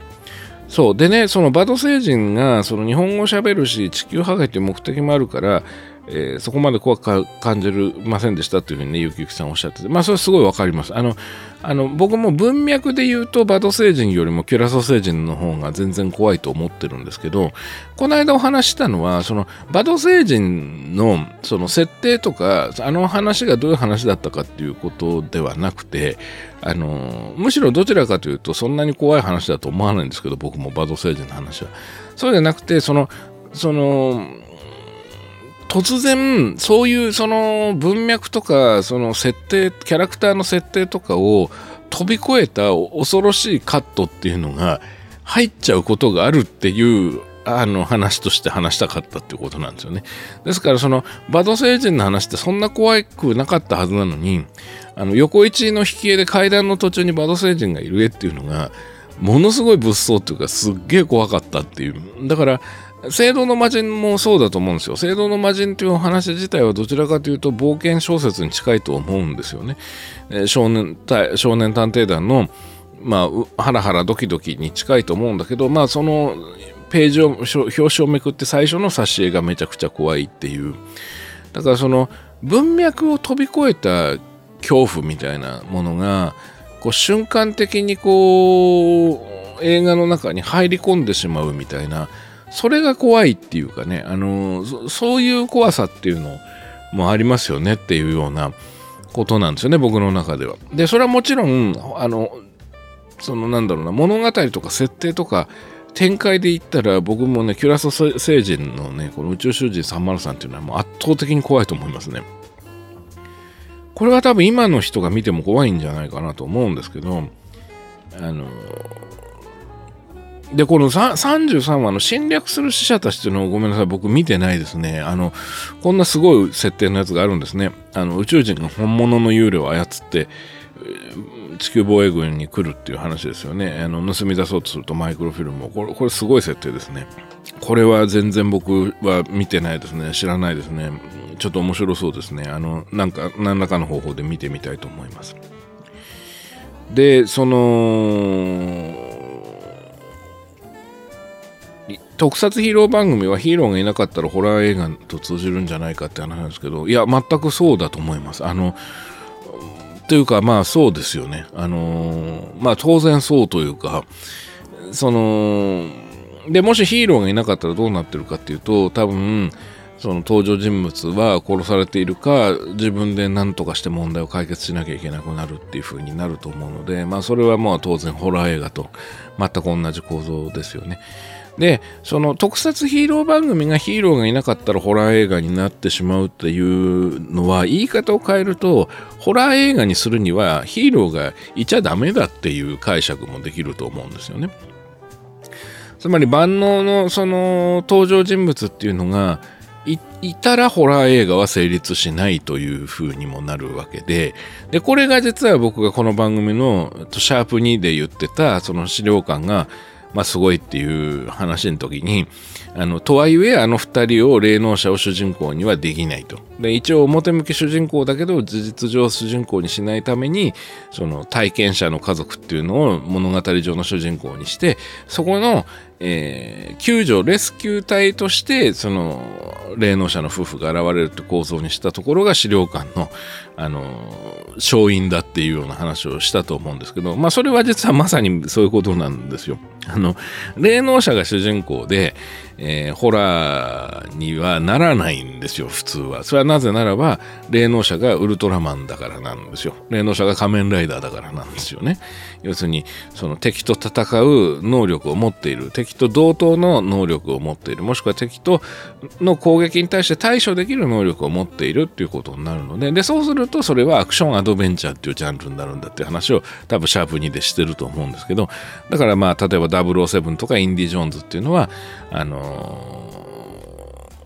スリラーにはならないでアクションアドベンチャーになってしまうと。その、それはなぜならばスペクターっていう組織と対処できる能力を持ってるから狙われる007っていうのがいる。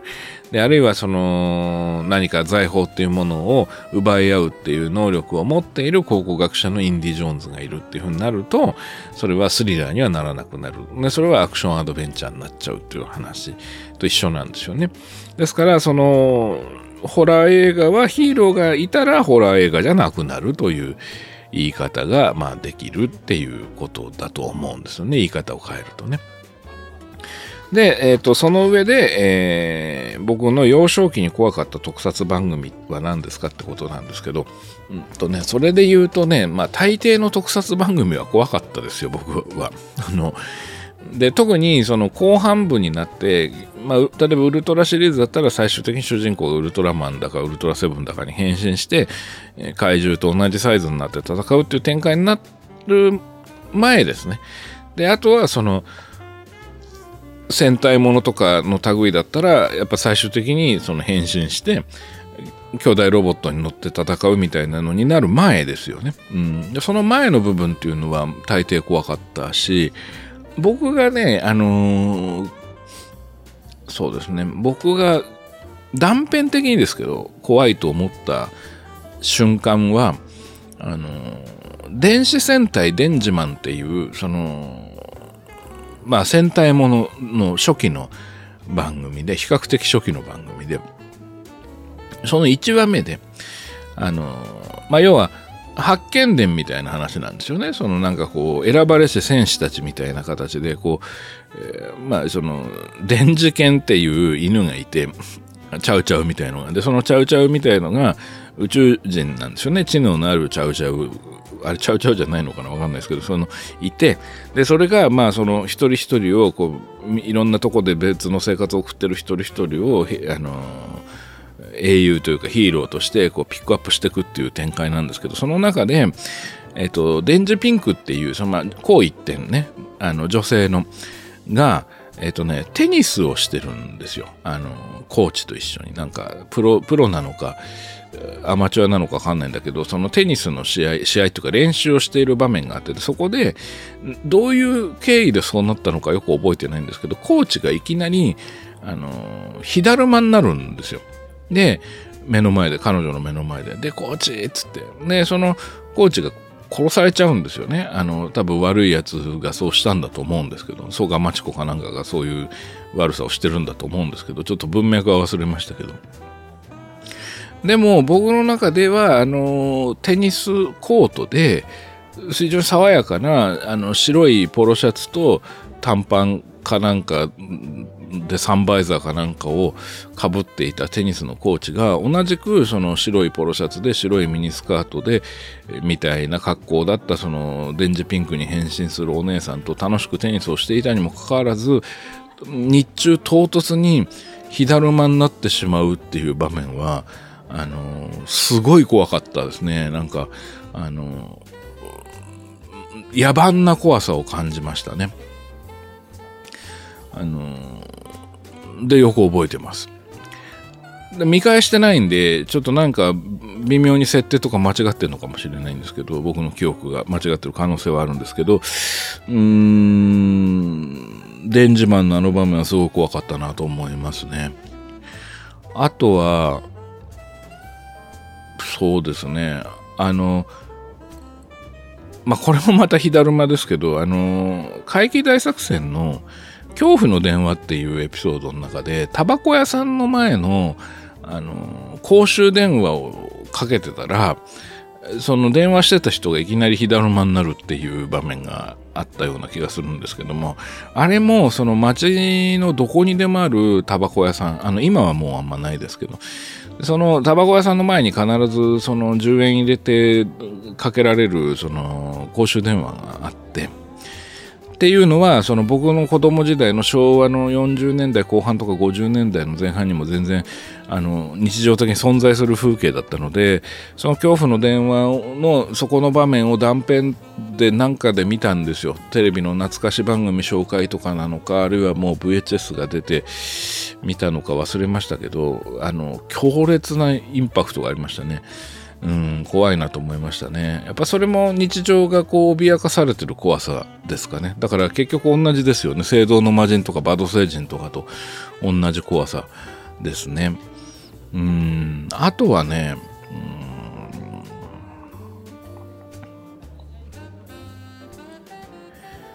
これはね、ちょっと特撮のがどうこうっていうことではないんですけど、実は僕ね、子供の頃ね、東映のね、映画とか、まあもっと言っちゃうと、だから戦隊とか、その仮面ライダーも東映だと思うんですけど、東映の、のが作ってる作品がちょっと苦手でね、怖くて。えっと、まあ、例えばトラック野郎とか仁義なき戦いとかも含めて苦手だったんですよね子供の頃。今は平気ですよ。全然大好きですけども。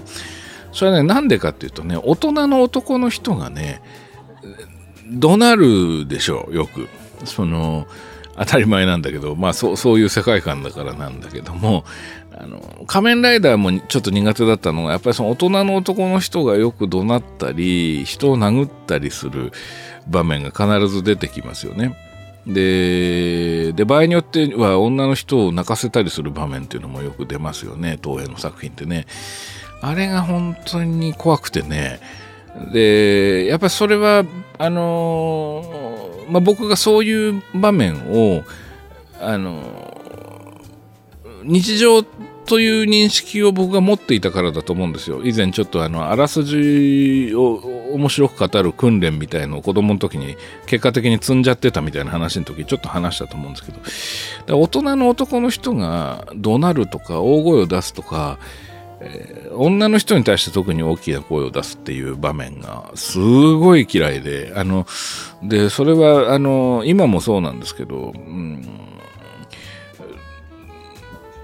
怖いっていう印象がありましたね。だから、こう、ウルトラマンっていうのは要するに東宝の流れですよね。円谷英二さんが東宝でずっと怪獣映画をやっていて、まあその流れで、TBS と円谷プロのカラーなんですよけど、仮面ライダーとか戦隊ものっていうのはどっちかっていうと東映とテレビ朝日の流れですよね。で、その東映のその仁義とかトラック野郎とか、まあそういうような流れっていうものが、まああの、どうしたってテレビの方にこうフレーバーが残ってしまうわけですよね。で、それがやっぱりね、なんかこう、僕にとっては日常を忘れられるエンタメではなくて逆に日常を想起させてしまうものだったんですよ、東映の方がね。うん。で、でちょっと怖いっていうか苦手でしたね。というのをやっぱ今でも思い出しますね。うんだから実を言うとその仮面ライダーとか戦隊ものっていうのはそんなに僕詳しくないというかそんなにこう思い入れがないというかあんまり楽しんで見ることができなかったんですね子供の頃ね。うん、なので、えー、ちょちょっとそういうイメージがありますね。うんまあ、あとは、ウルトラマン80っていう作品の中で、あのー、5話目かな？えっ、と、ちょっと忘れましたけど、あの、主人公が中学校の先生をやりながらウルトラマやってるんですけど、その彼が残業してテストの採点かなんかしてたら、もう終電間際になっちゃったっつって慌てて駅に向かってで京王線なんですよね。でその京王線はなんで京王線かというと日本であのがっつりロケさせてくれるのが都内だと京王線だけだからなんですけどでその京王線のホームに駆け込んでいくと終電が出ちゃった直後だったと。で、うわ、しまった、乗り過ごしちゃった、乗り遅れちゃったっていう風になるんですけど、そうすると終電が行ったはずなのに、もう一もう一両来るんですよね、京王線が。で、あじゃあきっと今のは終電だと思ってたけど、きっと駅の側のその告知の間違いだったんだって、これが本当の終電なんだって言って、主人公がその京王線に乗るんですけど、まあその京王線は実は普通の京王線じゃなくて異世界に行ってしまうっていう話で、で、その変な街に着いちゃうんですよ。なんか聞いたこともないような駅に。それで、は、どこまで寝過ごしちゃったのかなとかつって、で、あの、駅前の広場に行けばタクシーがあるだろうから、そのタクシーを拾って、それで帰るしかないって言って、主人公が駅のロータリーに行くと、1台だけタクシーが止まってて、で、このタクシーに乗って、運転手さん、ここどこですか？って聞いたら、町ですって言うんですよ。いやいや、だから、なんて町ですか？って言ったら、ただ町ですって言うんですよね。で、ここが、なんかすごい怖かったんですよね。夜のロータリーに1台だけ止まってるタクシーに乗って、知らない街で乗ったら、ここはただの街だって言われてしまうっていう。それでまあ実際その、とにかくどこどこまで送ってくださいみたいな感じで、いぶかしながら、いぶかしみながらも、まあ、車を走らせてもらうんですけど、そしたら同じとこに戻ってきちゃって、あの、なんで戻ってきたんだって言ったら、いや、ここはそういう街だからみたいなことを運転手が言って、ここから出らんないからみたいなことを言われてしまうんですけど、これがなんかすごい怖かったですね。あの、なんか、これも僕の中で同じで、やっぱりそう日常的な、その、信頼感例えばその終電に乗ればちゃんと終電として、ね、あの正しいルートを電車は通るのだとか、えー、正しい時間に電車は来るのであるとかあるいはそのタクシーの運転手にちゃんと行き先を言えばちゃんと連れてってくれるのだみたいなこう非常にこう実は薄い皮膜の危うい信頼関係でしかないものをあのー完全に信じきって安心しきってるんだけど、でもそんなものは簡単に壊れてしまうんだよみたいな、そういう不気味さを、ウルトラマン80のその、ちょっとね、タイトル忘れましたけど、なんかその、なんか変な街に行っちゃう話で、ちょっと感じましたね。まあ、ただ結局それも最終的にはウルトラマンに変身して巨大化してそのその変な街に現れたロボット怪獣みたいのと戦ってっていう、まあ、展開にまあどうしてもなってしまうので、まあ、その頃にはなんかもうその感じっていうのはなくなってるんですけどね僕の中ではね。その怖いっていう感じが急にこうなんだろうなこう一つのジャンルのその秩序っていうものに飲み込まれてしまってまあなんかふーっと消えてってしまうんですよね。でまあそそれもちょっとまたなんだろう寂しいというかような感じは当時受けてたなとは思いますけどね。うんまあでもそこがまあいいんでしょうけどねそこがあのジャンルのいいところなんだろうとは思うんですけどなんか僕はそのこのままずっと怖いまま行ってほしいっていうふうに思って見てしまっていたような記憶がありますねまあでもそそれじゃウルトラマンじゃなくなっちゃうんですけども まあだからまさにそのさっきご指摘にあった通りですよね。だからヒーローがいなかったらホラーじゃんということなんだけど、ヒーローがいるからホラーだとホラーになってたんだけど、結局ヒーローになってしまう、主人公がヒーローになってしまうことによってホラーではなくなってしまうっていうことが30分の中で起きてしまっているということですよね。多分あのジャンルはね。うん。まあ悪いことでは別にないんだとは思いますけど、あの突出してよくできたその怖いシチュエーションみたいなエピソードが、まあ、突発的に出てきたりするとむしろそのお約束の展開っていうものがあの邪魔なわけじゃないんだけどなんかうーんまああまり気持ちよく納得ができないというかその要するに最初から活劇として展開していて最終的にもう追い込まれて追い込まれて変身してなんとか事態を解決するっていう話が基本だと思うんですけどまあそういう時は気にならないんですけどまれにそういうこう本当に怖いものが出てきてしまった時にはなんかこう急に最後に大きく主人公が巨大化してその大きなカタルシスのある爆発とか破壊街破壊とか怪獣を倒すっていうビジュアル的には大きくなってるはずなのに話が逆に小さくなってるように感じてしまうっていうようなその想像力をかきたてられるような前半部があったのに想像の範疇に収まってしまうというような形になってることはまあ宿命的に起きてしまっているのかなという気はちょっとしますね。うん、まあないものねだりなのかもしれませんけども。はい、では続いてのメールご紹介します。えー、これあの、件名に書かれている文言が、これ多分ラジオネームなんだと思うんですけども、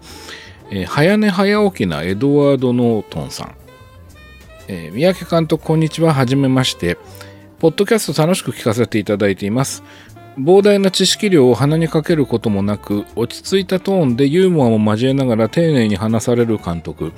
人生何周目なんだろうとタマフル時代から思っていました、えー、監督への質問なのですがミッドライフクライシスをテーマにした作品のおすすめがあれば教えていただきたいです。映画でもドラマでも構いません。というのも自分があれこれってもしやと思うことが増えてきたからです。まずは私の話をさせていただいてもよろしいでしょうか。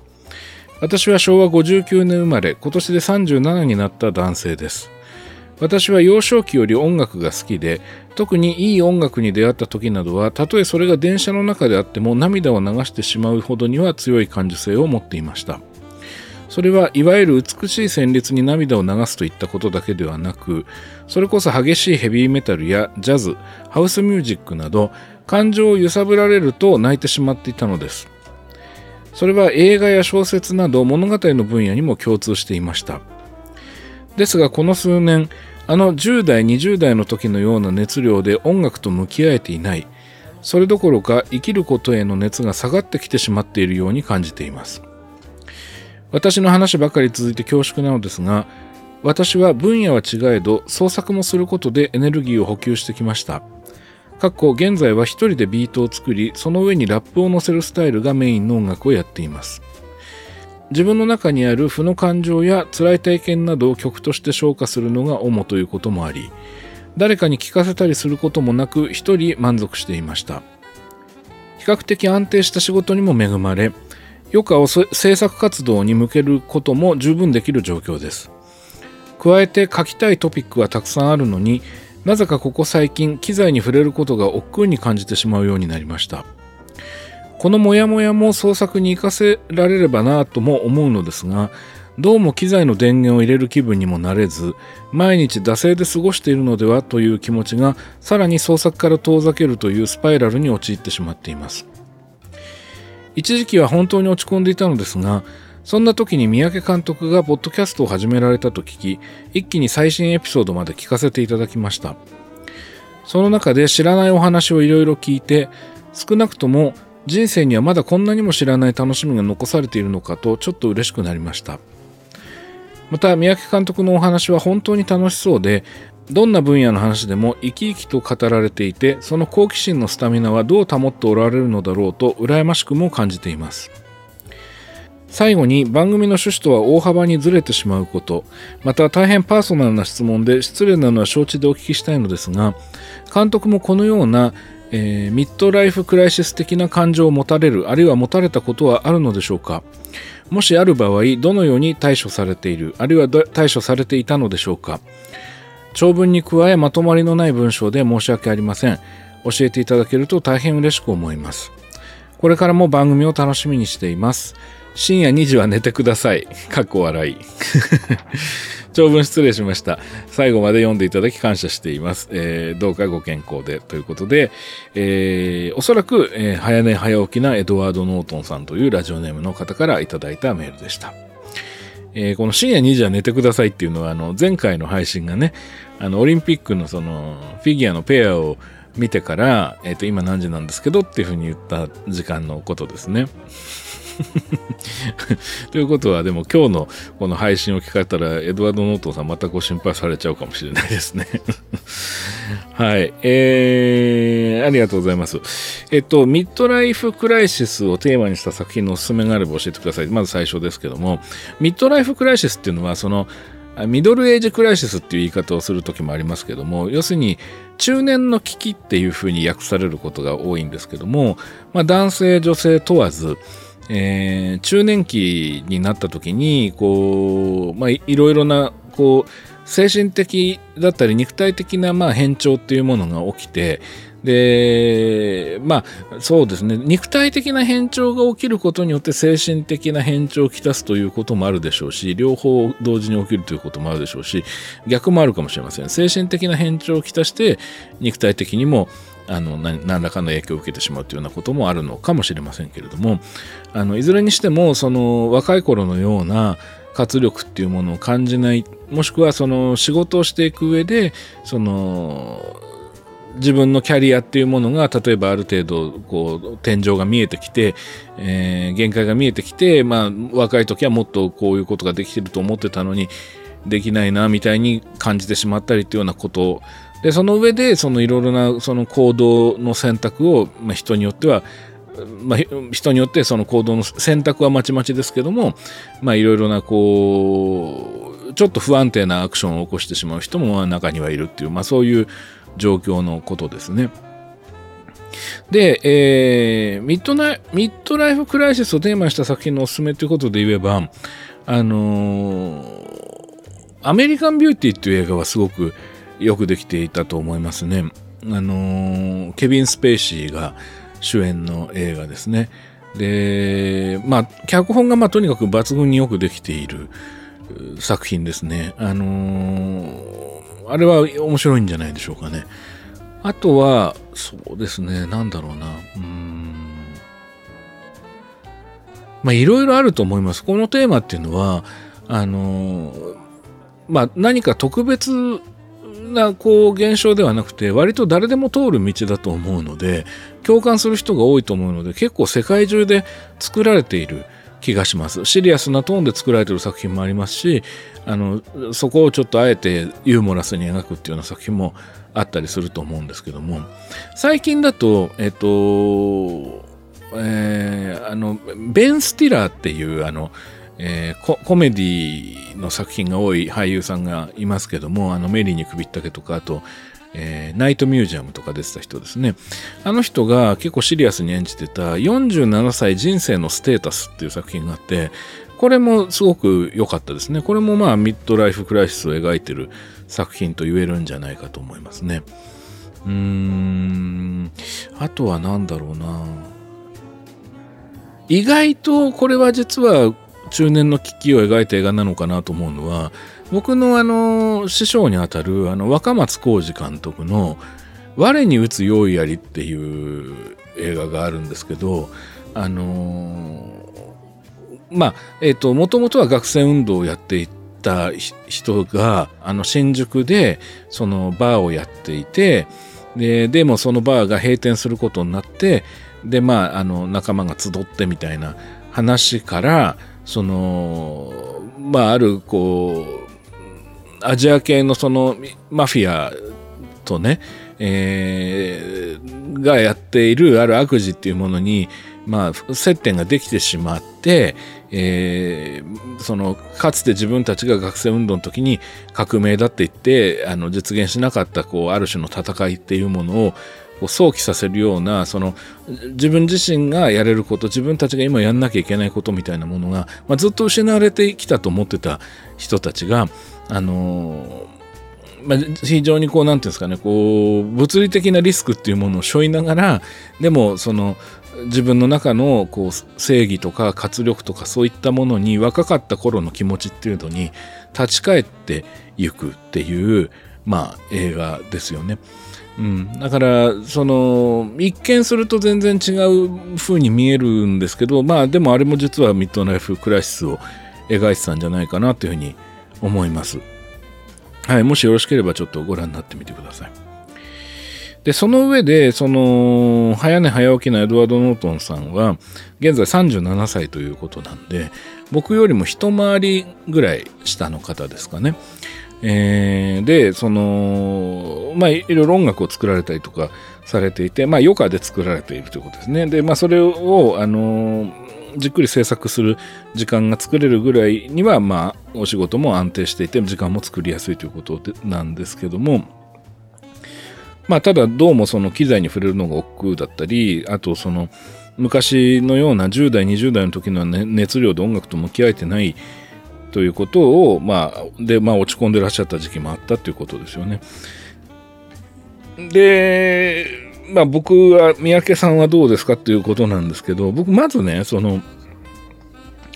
えっとね、えー、早寝早起きのエドワード・ノートンさんのこのお話、メール読んでと思うのは、僕はそれは悪いことじゃないと思うんですよ。今、そのエドワード・ノートンさんが、エドワード・ノートンさんがって言うとエドワード・ノートンみたいですけど、この早寝早起きなエドワード・ノートンさんが、が直面しているその状況っていうのは僕はですよ僕の感覚からするとそれは順調に年を取ってきているっていうことでしかないんじゃないかなっていうふうに思います。あのこれねミッドライフクライシスっていうその現象の考え方そのものにも関係があると思うんですけどあのねうーん10代とか20代っていうのはあの若年期なわけですよね。でその若年期だからこそその怖いもの知らずだったりあの夢っていうものが非常に大きく膨らんでいたりあるいは自分の可能性っていうものにものすごくこうなんていうのかなワクワクしたりとかっていうようなことがあったりあるいはいろんなものが新鮮に感じられたり、まあ、するっていうのはまあ当たり前なんですよね若年期だから。その要するに経験が少ないから一個一個の経験が新しく感じるしうん豊かな記憶になっていくし自分自身がワクワクしていくっていうまあ実際体力もあるっていうこともあって。でそれがまあ40代とかになった時にあの昔みたいにワクワクできないっていうのはまあ当たり前というかですね、その別に悪いことだとは思わないんですよね。そのなんかね、だから10代とか20代の感覚でずっといなきゃいけないっていうことはないと思うんですよ。だって10代や20代はもう終わったわけですからね。過ぎ去った時間なわけですから。で、だけども、その何か10代や20代の時のような感覚を持ってないと、ダメなんじゃないかっていうその空気感であったりあるいはご自分がそういうふうに思い込んでしまったりっていうことが苦しめてしまうんじゃないかなと苦しみにつながっちゃうんじゃないかなと思っていて。で僕は単純にそのもうそのフェーズが次の段階に入ってるだけだと思うんですよ。だからその次のフェーズをのモードに切り替えればいいというかあのね要するにねあのまあ変な例えですけど、キャスティングみたいなことだと思うんですよ、僕は。その、まあ例えばですよ、じゃあ30代とか40代の俳優さんがいて、あの最近なんかあの昔みたいに10代とか20代の役が来なくなっちゃってさって言ってで一生懸命なんか若作りしてあの学ランとか来てあの学園本のオーディションを受けたりするのって変じゃないですかその。まあ、例えばね、あの、エリートヤンキー三郎みたいに、あの、おじさんたちが、その、学ラン着てっていう、まあ、ギャグみたいなね、そういうコメディもありますけども、それはあの、コメディだから成り立ってるんであって、女優さんとかでもそうですよね。あの、ずっとこう、27歳のまんまでいようとする女優さんとかいますけど、あの、まあ、27歳っていうのは便宜上今仮に言ってるだけなんですけど、なんかこの人いつまで27歳でいようとしてんのかなっていう、でもちろんそこが自分にとって一番輝かしい時間で自分が最も能力を発揮してでそのの発揮した能力を世間が評価してくれた時期だったっていう風になった場合にどうしてもその27歳の自分っていうものに執着してしまってで一生懸命その美容っていうものにこだわったりするでフィジカルなその努力をするっていうのはそれはわかるんですけどうーんなんで37歳の役を演じちゃダメなのとか40歳になった魅力を出しちゃダメなのっていうのはすごい思うんですよ。でそれと同じでだと僕は思うんですけどあの単純にその10代20代の時とはのように向き合えないのではなく10代や20代の時のように向き合う必要がないっていう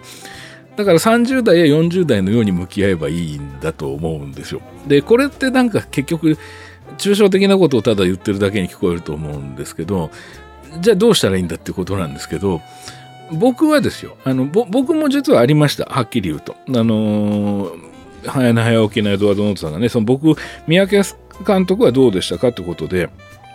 言うんですけど、ありましたよ、やっぱり。で、ありましたけれども、あの、あのね、すごい単純で、うん、やっぱりこう、世の中の世の中を物語のフィールドというか、こう、だとして考えた場合、そそのよフィールドのを開拓していく主人公の年齢っていうのが多分10代、20代なんですよ。ちょっと変な例えに聞こえるかもしれないですけど。で、30代、40代ってなって、50代、60代ってなってくると、多分なんですけど、そのフィールドを開拓していく物語の主人公ではもうないんですよね。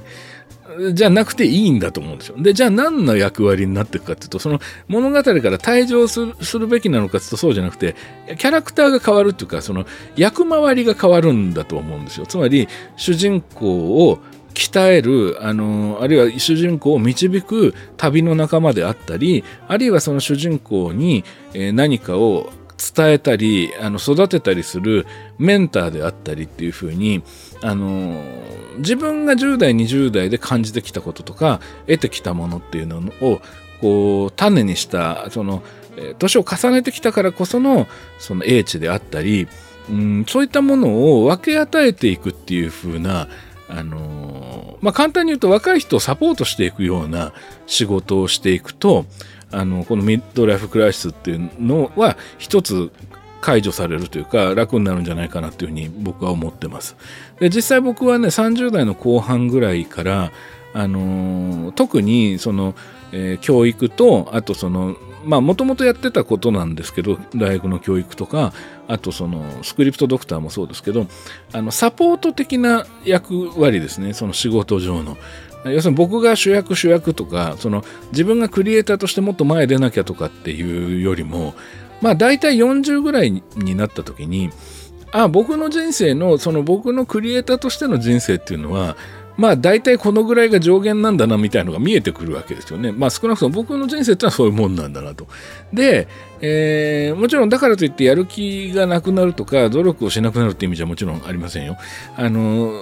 クリエイティブなことっていうのは、作業っていうのは、まあ人とのご縁とかタイミングとか運で決まる部分があるので自分一人がこうこうキーッつってこう前へ前へってやってたところで別に何にも起きないんですよ。特に映画とかテレビドラマっていうのはその共同作業なのでで受注生産なのでこう自発的な芸術作品ではないのでその必要とされてなければ当然チャンスも来ないわけですから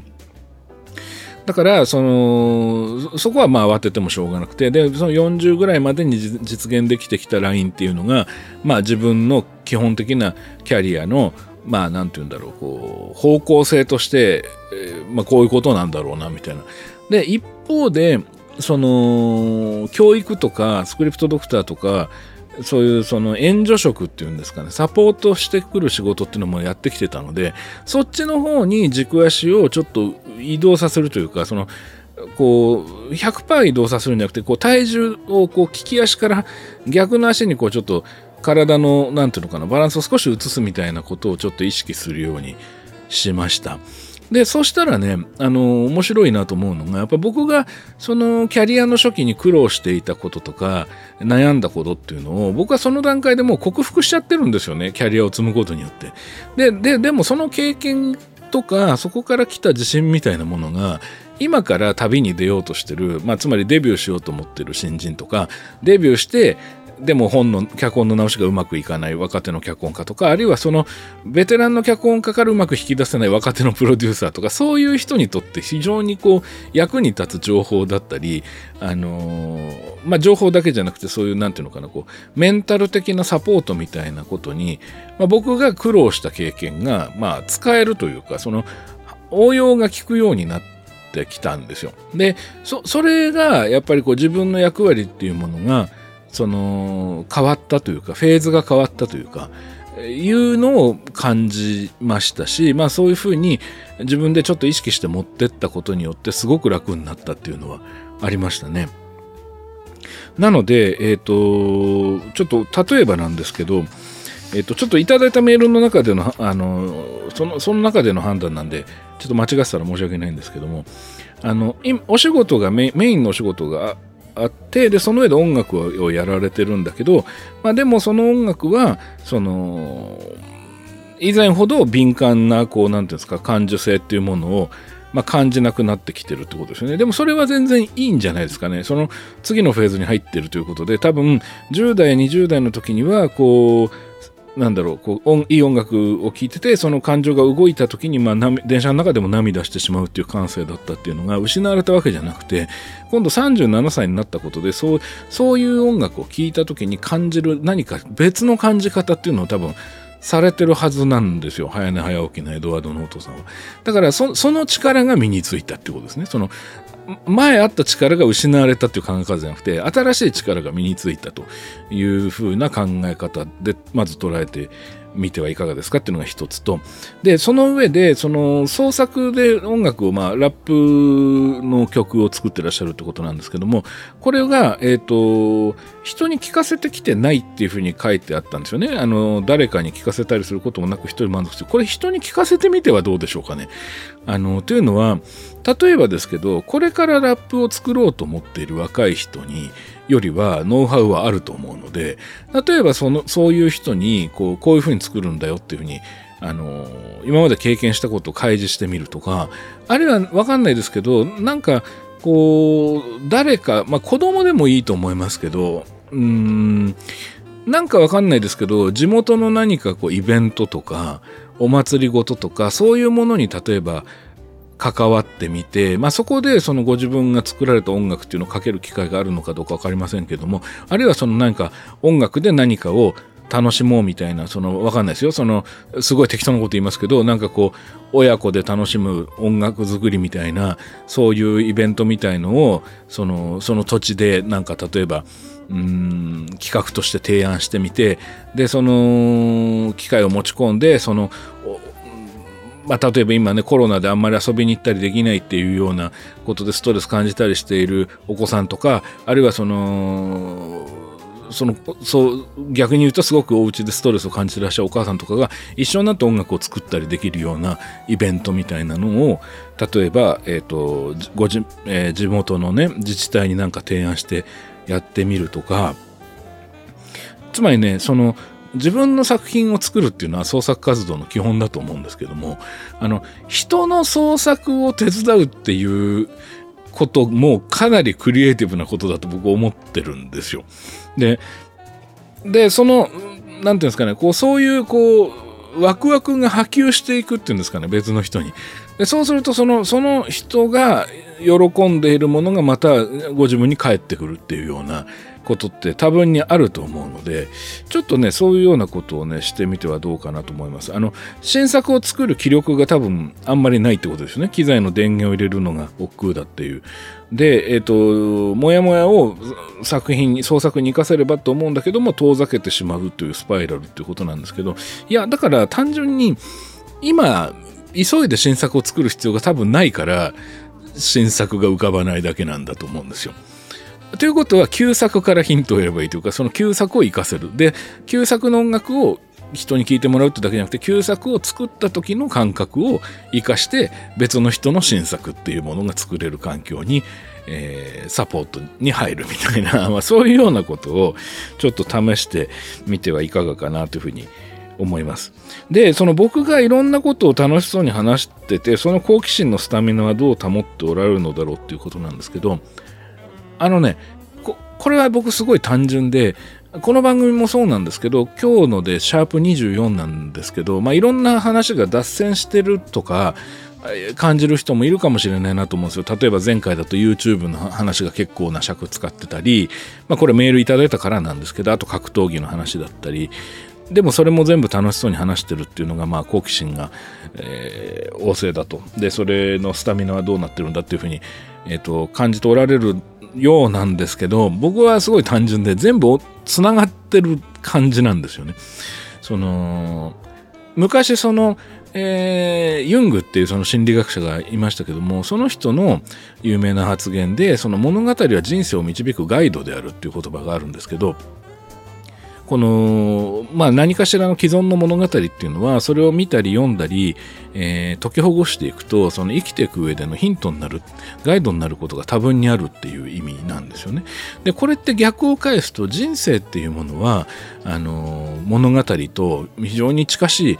存在であるとあるいはその関係性が深いもしくは似たようなものであるっていう意味でもあると僕は思っていてそういう意味ではその YouTuber の話とか、えっと、オリンピックのスケーターの話とか、格闘技をやってる人の話とかいうのは、全部僕の中では、その、作劇ラジオっていう、その、そのなんだろうな物語を作っていくあるいは物語を読み解いたり紐解いたりしていくことと、まあ、全部つながってる感じがするんですよね。実際その脚本家としてその、えー、いろんな映画とかテレビドラマ書いていく時っていうのもストーリーを作るというよりまずやっぱキャラクターについて考えていくってことが非常に多いのででそのキャラクターについて考えていくっていうのは結局その架空の存在の人物っていうのが、まあ、どういう背景を持って生きてるのかとかどういう心持ちで何が起きたらどう変化するのかとか、まあ、そういうことを意識していくことと同じなのでそういう意味では実はね僕の中ではねあんまりこう一見脱線した話でも脱線してないと感じてるんですよ。だからそのリスナーの方からいただくメールっていうのも実はつながってる感じがしますしでそれに対して僕が話していることも、まあ、全部つながりがあるっていうふうに感じるんですよね。だからそのタマフル時代のそのなんだろうなこうやれブルボンのお菓子とか入浴剤とかあのぬいぐるみとかって話しましたけどジャック・ノリスとか。これも一見バラバラなようなんだけど全部そこには人が関わってくる人の営みと関係してるものだと思うのでそういう意味では全ては物語であって全ては実は作劇と関係がある、うん、じゃないかなって思ってるのでそういう意味ではその好奇心の幅を広げてるわけではなくてうん。一貫性を持ってこうずっと興味を持っていられるっていうのはあの自分の個性みたいなものにばかりフォーカスしてしまうと、まあ、すぐ飽きが来ちゃうというか僕はね僕はあんまり自分に興味がないっていうか自分の感情が、えー、あんま面白くないと思ってるんですよ。だからこう例えば落ち込んだりとかうん。なんか不機嫌になったりとかってする自分の感情があんまり面白くないというか興味がないのでだからこう嫌なこととかすぐ忘れちゃうんですけどあのー、なんだろう他の人が楽しんでるものとか他の人が、えー、興味があるものみたいなものに一緒になって乗っかっていくっていうかそういうふうに捉えていくとうんと実はそのこそのそういうその心のシフトみたいなものをしていくことによって自分の好奇心というものにこうそのままフィードバックしてくるっていうようなことが、まあ、あるのかなっていうのが、まあ、僕としては、えー、そういうふうに感じて、えー、普段過ごしてます。はい。なので、えー、早寝早起きなエドワード・ノートンさん、ぜひですね、えー、先ほど申し上げたような、その、決してそのご自分を例えば10代、20代の頃のように、例えばピュアじゃなくなっちゃったとかあの熱量がなくなっちゃったって言ってこう何かが減ってっちゃったとかその悪く変わっちゃったっていうふうに解釈するのではなくてその新しい能力を手に入れた新しい、えー、視野とかその眼差しとかっていうのがもう実は手に入っててそのかつてのものがかつてと同等の価値がご自分の中ではもうなくて違うその価値観というかフェーズに入ってるんだっていうふうにあのぜひですね今ご自分が感じてらっしゃる感覚っていうのをあの認めて楽しんでえー、まあ変な言い方ですけど、自分、ご自分のそういう感覚というものを褒めてあげるっていう言い方でもいいのかもしれないんですけど、味方になってあげるというか自分の。で、えー、何かそういうことを、その、後進の人たち、その後ろの方を歩いている、走っている10代、20代の人をサポートするとか、そういうことに使ってみるっていうのはいかがでしょうか。はい、というような感じで、えー、まあ、もしね、何か参考になりましたら、幸いです。はい。というわけで、えー、もう今日もね、だいぶいい時間になってきたので、この辺で締めたいと思います。それでは、スクリプトドクターの作劇ラジオ、次回もお楽しみに。